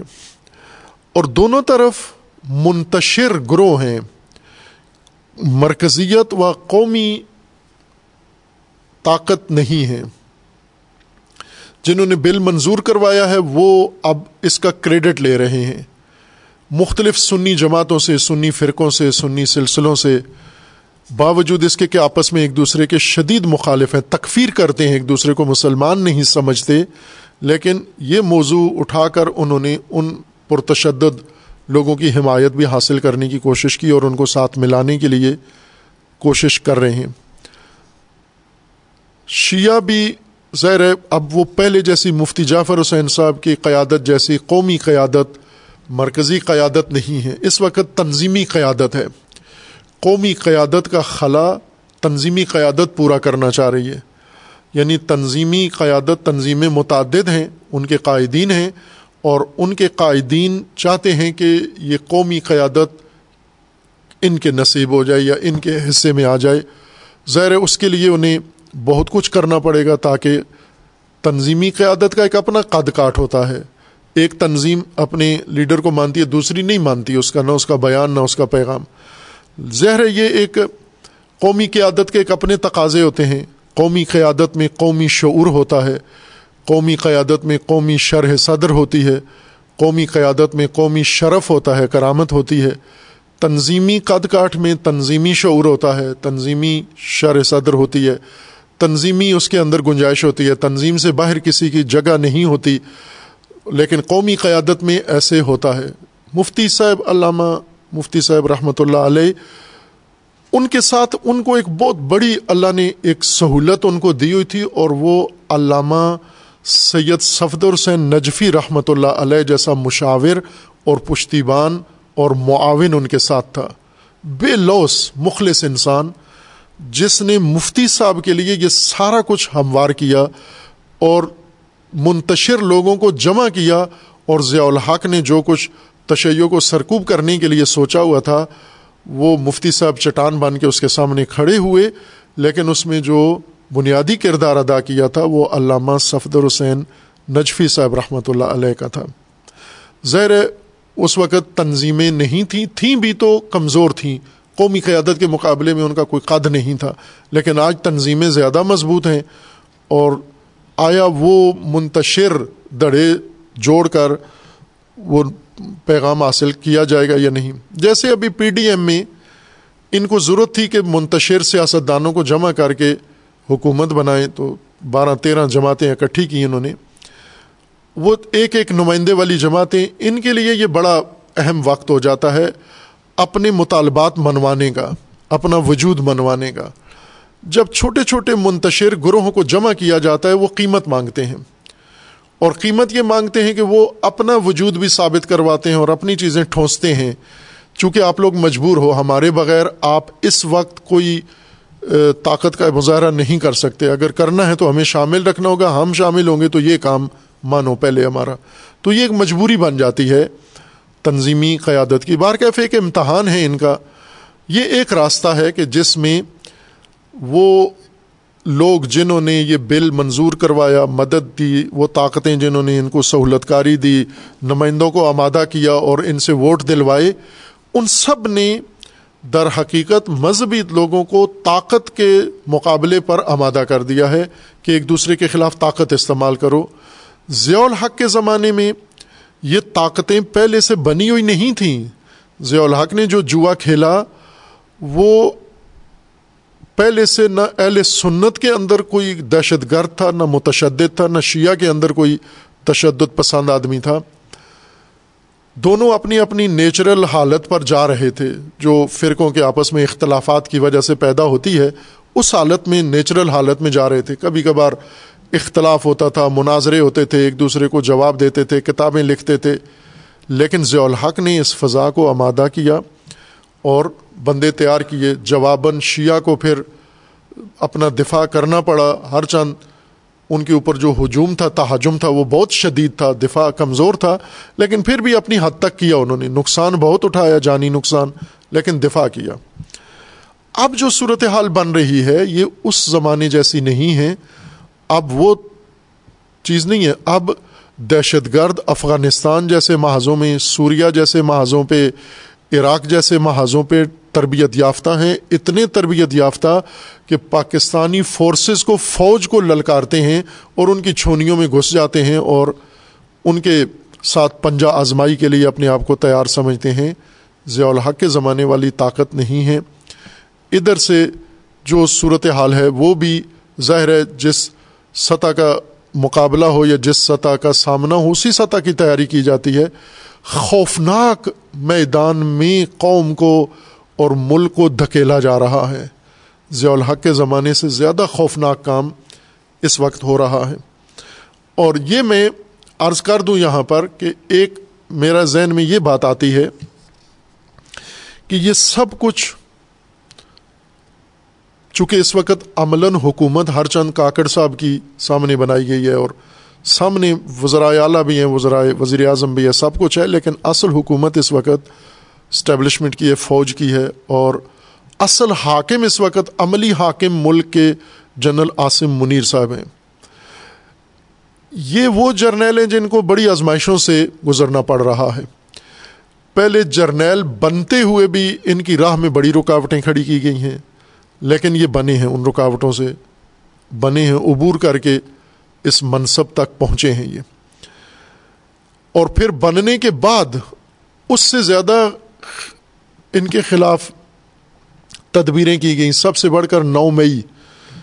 اس کا سنیریو یہی تھا کہ نو مئی کو فقط فوجی تنصیبات پر حملے کیے جائیں اور فوج کے تنصیبات و شعار و علامتیں ساری جلائی جائیں تاکہ فوج کے اندر یہ سوال اٹھ جائے کہ ہمارا سپا سالار نااہل ہے وہ فوج کی کمان نہیں سنبھال سکتا، جس کے لیے پہلے سے انہوں نے تیاریاں کی ہوئی تھیں میڈیا میں۔ لہٰذا فوج کے اندر ہی بیٹھ کر فوجی قیادت کہے کہ یہ ہمیں نہیں ہے، یہ سپا سالار نہیں چاہیے، ہمیں کوئی اور سپا سالار مضبوط چاہیے۔ یہ سنیریو اس لیے بنایا گیا تھا نو مئی کا طرح۔ نو مئی ناکام ہوا اور عاصم منیر پہلے سے زیادہ مسلط ہو کر اپنے ادارے پر بھی اور ملک کے اوپر بھی حاوی ہوئے اور کمان سنبھالی اور معاملات کو ٹھیک کرنا شروع کیا انہوں نے۔ اور یہ بل بھی میں سمجھتا ہوں کہ اسی طرح انہی باقیات کا کام ہے کہ انہوں نے دہشت گردی جب ملک کے اندر سار اٹھا رہی ہے اور ہر روز سپا سالار یہ بیان دے رہے ہیں کہ خوارج نے پاکستان پر حملہ کر دیا ہے۔ یہ سپا سالار کا کہنا ہے۔ پشاور کے جرگے میں انہوں نے یہ کہا کہ پاکستان کے اوپر خوارج حملہ ور ہیں۔ خوارج یہ مذہبی گروہ، مذہبی طالبان اور مذہبی دہشت گرد جو افغانستان سے آئے ہیں یا یہاں پر ان کے حامی ہیں، یہ خوارج سپا سالار نے کہا ہے۔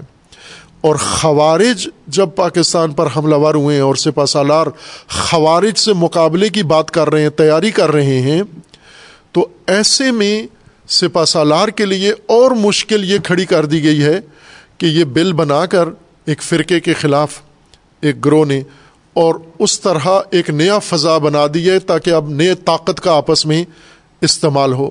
زیر عوام عوام کے ساتھ الجھیں فرقہ فرقے کے ساتھ، الجھے شیعہ سنی میں تناؤ پیدا ہو، جبکہ دہشت گرد چپے چپے پہ آ کے گھس چکے ہیں، بیٹھ چکے ہیں۔ تو یہ خود ایک لگتا ہے کہ یہ بھی سپا سالار کے لیے ایک اور آزمائش ہے، ایک اور امتحان ہے۔ جیسے نو مئی کا تھا، نو مئی کو انہوں نے احسن طریقے سے کنٹرول کیا ہے۔ یہاں پر بھی میری یہ توقع ہے کہ سپا سالار یہاں بھی اپنی درایت و بصیرت کا ثبوت دیں اور اس بل کو یہیں پہ خاموش کرا دیں، تمام طبقات کو یہیں پر شٹ اپ کال دے دیں کہ کوئی بھی فرقہ وارانہ موضوع نہیں اٹھائے گا ملک کے اندر۔ اور یہ جو طاقت کی طرف دکیلا جا رہا ہے کہ جو طبقہ طاقت دکھائے گا میدان اس کا ہے اور طاقت لے کر میدان میں آئیں، یہ طاقت کا ٹکراؤ سپا سالار نہ ہونے دیں اس کو۔ یہ کسی لحاظ سے ہمارے نفع میں نہیں ہے، کسی کے لیے، نہ شیعہ کے، نہ سنی کے، نہ ملک کے نفع میں ہے۔ لیکن دہشت گردوں کے ہے۔ وہ دہشت گرد جو خوارج تیار ہو کے آئے ہیں اور پاکستان میں چھائے ہوئے ہیں، بیٹھے ہوئے ہیں جگہ جگہ، یہ بل ان کو مضبوطی دیتا ہے اور ان کے لیے فضا ہموار کر رہا ہے۔ جس طرف فضا جا رہی ہے، بنتی جا رہی ہے۔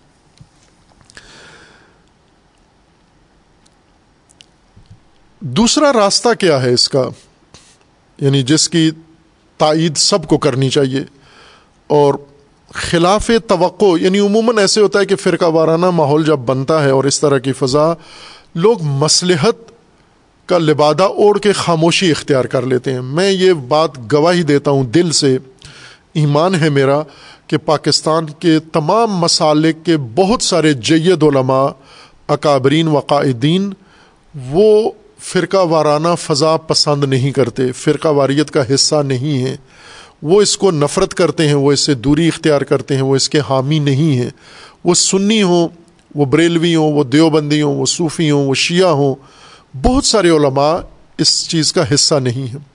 لیکن ان کی مجبوریاں یہ ہیں کہ بالآخر ایک دیوبندی، دیوبند فرقے سے اور دیوبند کے اندر متشدد طبقہ ہے۔ تو جب وہ متشدد طبقہ دباؤ بناتا ہے تو یہ دیوبند کے بزرگ عالم اس دباؤ کی وجہ سے یا خاموش ہو جاتے ہیں یا دبے لفظوں میں انہوں نے متشدد کی حمایت کے میں کوئی بیان دے دیتے ہیں۔ تاکہ خود روز ان سے لوگ پوچھتے ہیں جی یہ بات ہو گئی یا آپ ابھی تک چپ کیوں ہیں؟ آپ کا بیان کیوں نہیں آیا؟ تو ان کو پھر کوئی بیان داغنا پڑتا ہے اپنی حفاظت کے لیے۔ لیکن جو یہ بیانات دیتے ہیں، مبارکیں دیتے ہیں، میں قطن گواہی دیتا ہوں کہ وہ بالکل تشدد کے حامی نہیں ہیں، فرقہ واریت کے حامی نہیں ہیں، مذہبی منافرت کے حامی نہیں ہیں، یہ بات مسلمات میں سے ہے۔ اور اگر یہ دباؤ ان سے ہٹے یا وہ خود جرت کریں دباؤ کو دتکارنے کی، تو وہ یہ بات کھل کے کہہ دیں گے کہ ہم پسند نہیں کرتے اس تشدد والی فضا کو۔ عموماً لوگ نہیں بولتے، لیکن دو شخصیتیں میدان میں آئی ہیں، قابل تحسین ہیں۔ ان میں سے ایک پاکستان کی مشہور مذہبی شخصیت جو اپنی صلاحیتوں کی بنیاد پر آئے ہیں آگے سامنے اور وہ حافظ طاہر اشرفی صاحب ہیں، دیوبند سے ان کا تعلق ہے۔ اور اس وقت جانتے ہیں، ساری دنیا ان کو جانتی ہے، پاکستانی صاحب ان کو جانتے ہیں۔ جیسی بھی ان کی شخصیت ہے، جو بھی ان کا بیک گراؤنڈ ہے، لیکن اس وقت انہوں نے مصلحت کا لبادہ اتار کر اور بہت ہی خوبصورت بیان دیا ہے۔ ویڈیو پیغام میں اپنی، اور اس بل کی انہوں نے مذمت کی ہے کہ یہ نہیں ہونا چاہیے تھا۔ اس کی کوئی ضرورت نہیں تھی۔ اور اس کو ہم بہتر طریقے سے بھی کر سکتے تھے۔ یعنی اشتعال انگیزی کے بجائے ہم ایک فرقے کے خلاف یہ کارروائی کرنے کے بجائے ہم ان کا کلپ موجود ہے، سب سن رہے ہیں، سب کے پاس موجود ہے، اور سب تحسین بھی کر رہے ہیں، سراہ بھی رہے ہیں۔ اور بہترین کام کیا انہوں نے کہ یہ کام مناسب نہیں تھا، مل بیٹھ کے مذاکرات کر کے اور انہوں نے جو کہا کہ یہ بل اس نے پروسیجر بھی طے نہیں کیا، چونکہ اسلامی نظریاتی کونسل بنی ہوئی ہے ملک کے اندر۔ اسلامی نظریاتی کونسل سے یہ بل نہیں گزرا۔ اور پارلیمان نے لیا کیوں ہے؟ وہ بل جو اسلامی نظریاتی کونسل سے گزر کے نہیں آیا، مذہبی مسئلہ، وہ پارلیمان نے کیوں لیا؟ باس کے لیے کیوں لیا؟ ووٹ کے لیے کیوں لیا؟ سینٹ نے کیوں لیا؟ انہیں جواب دینا چاہیے اس چیز کا۔ کہ کیوں لیا جبکہ اسلامی نظریاتی کونسل نے اس پہ جس میں تمام مسالے کی نمائندگی ہے اور وہ ہر چیز کو دیکھ کر اس کے مطابق حکم دیتے ہیں، وہاں سے یہ راستہ نہیں گزرا۔ یہ ایک بیان تھا جو اعتدال پر مبنی تھا۔ اور اس سے بھی بہت بہتر و خوبصورت بات جو بڑے استدلال کے ساتھ کی گئی ہے، وہ جناب معروف اسکالر پاکستان کے مذہبی شخصیت جاوید غامدی صاحب ہیں، جو ظاہر ایک آزاد سوچ والے دانشور ہیں۔ ان سے اختلافی رائے سب کو ہو سکتی ہے، اسی وجہ سے کہ انہوں نے ایک مستقل طور پر بنیاد رکھی ہے، اپنا نظریہ رکھا ہے۔ تقلید نہیں کرتے، کسی کے پیروکار نہیں ہیں۔ خود جو خود سمجھ میں آتی ہے، وہ بات کرتے ہیں۔ وہ ممکن ہے کسی کے خلاف بھی ہو، کسی سے ہٹ کر بھی ہو۔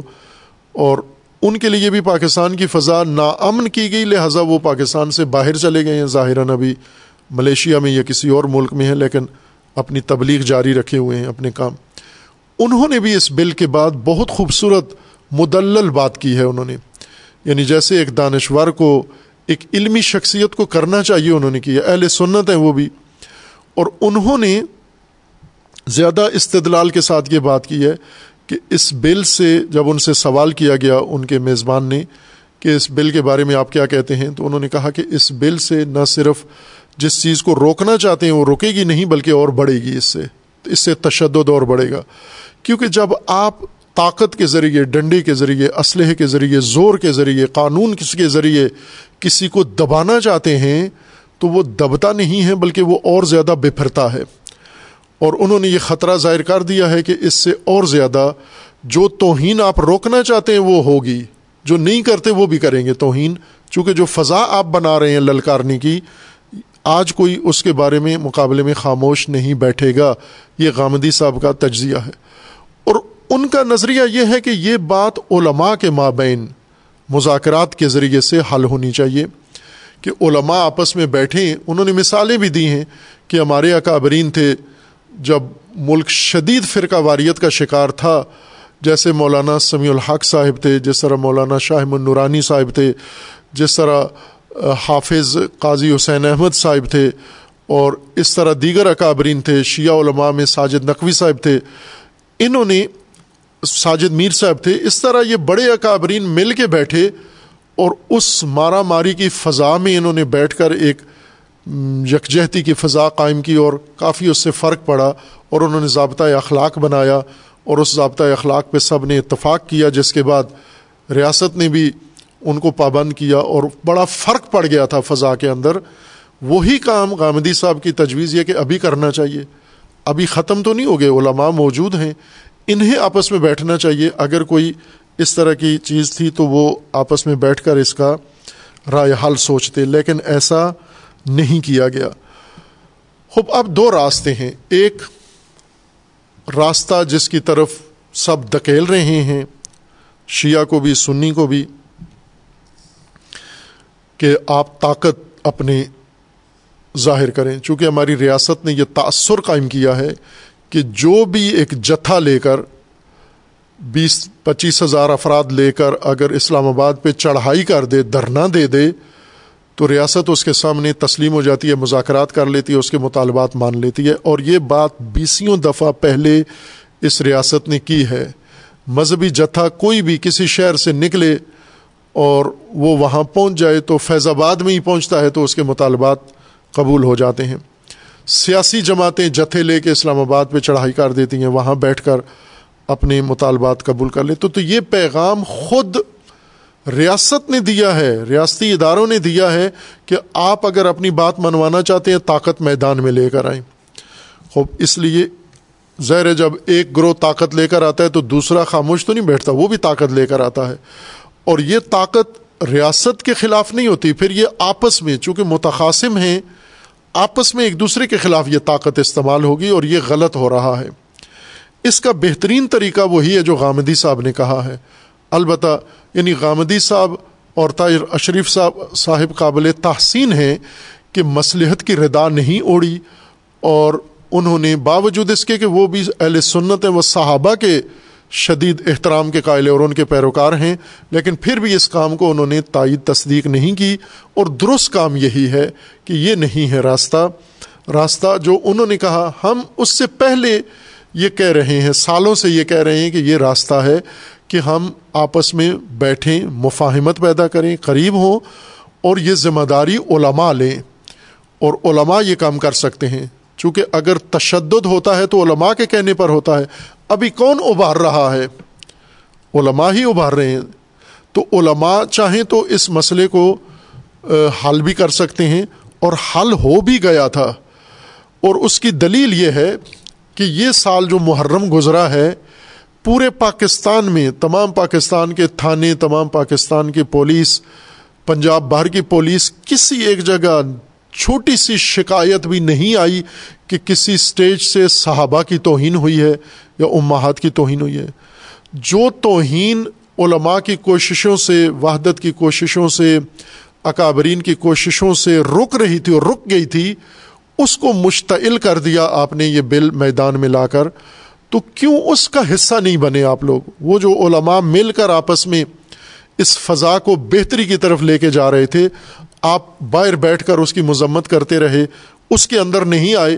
چونکہ آپ کو یہ توہین چاہیے، میں پہلے بھی کہا ہے کہ تاجروں کو تجارت کے لیے اور کاروباریوں کو کاروبار کے لیے یہ موضوعات چاہیے ہوتے ہیں۔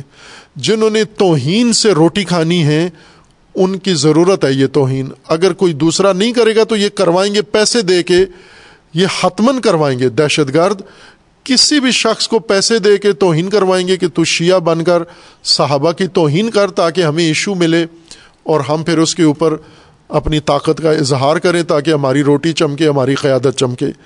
اس کے لیے بہترین راستہ یہی ہے جو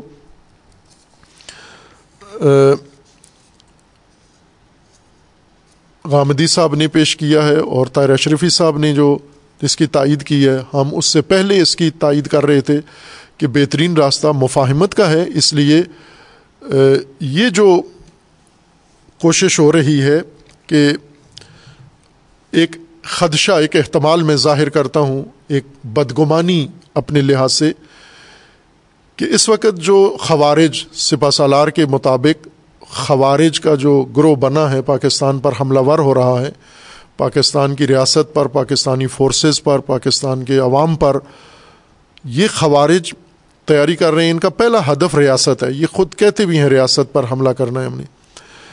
تو کہیں ایسا تو نہیں کہ خود اندر ایسے افراد بیٹھے ہوئے ہیں جو ان خوارج کی جلغار کا رخ سیاس، ریاست کو آسودہ کرنے کے لیے شیعہ کی طرف موڑ رہے ہیں۔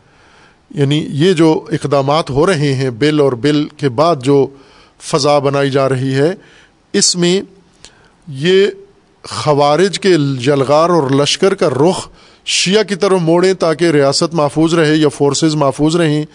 زہر ہے، یہ بدگمانی ہے۔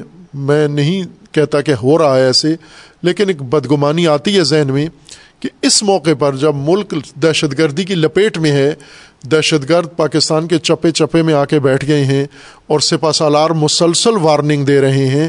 ایسے میں سینٹ کے اندر اور اسمبلی کے اندر شیعہ کے خلاف یہ فضا بنانا اور پھر میڈیا کے اندر یہ فضا بنانا، یہ گمان کو تقویت کرتا ہے کہ خوارج کی یلغار کا رخ شیعہ کی طرف موڑا جا رہا ہے۔ اور ظاہر ہے کہ شیعہ بھی اس وقت جس صورت حال سے دو چار ہیں، تو شعور کی ضرورت ہے ان کو اور اس احساس کی ضرورت ہے تاکہ اپنی شخصیت یا اپنی تنظیم کے بجائے اپنے مکتب کو اور اپنے عوام کو بچائیں اور اپنا سرمایہ بچائیں۔ اور ہم پاکستان میں شیعہ سنی دونوں مل کر، جیسا میں نے پہلے موضوع کے آغاز میں کہا تھا کہ ایک پاکستانی قوم بنے ہم، ایک مسلمان پاکستانی قوم بنے، شیعہ بھی اور سنی بھی۔ یعنی بجائے اس کے کہ ہم فرقوں میں اپنی پہچان بنائیں، اپنی پہچان شیعہ سنی کی بنائیں، ہم اپنی پہچان پاکستانی مسلمان کی بنائیں۔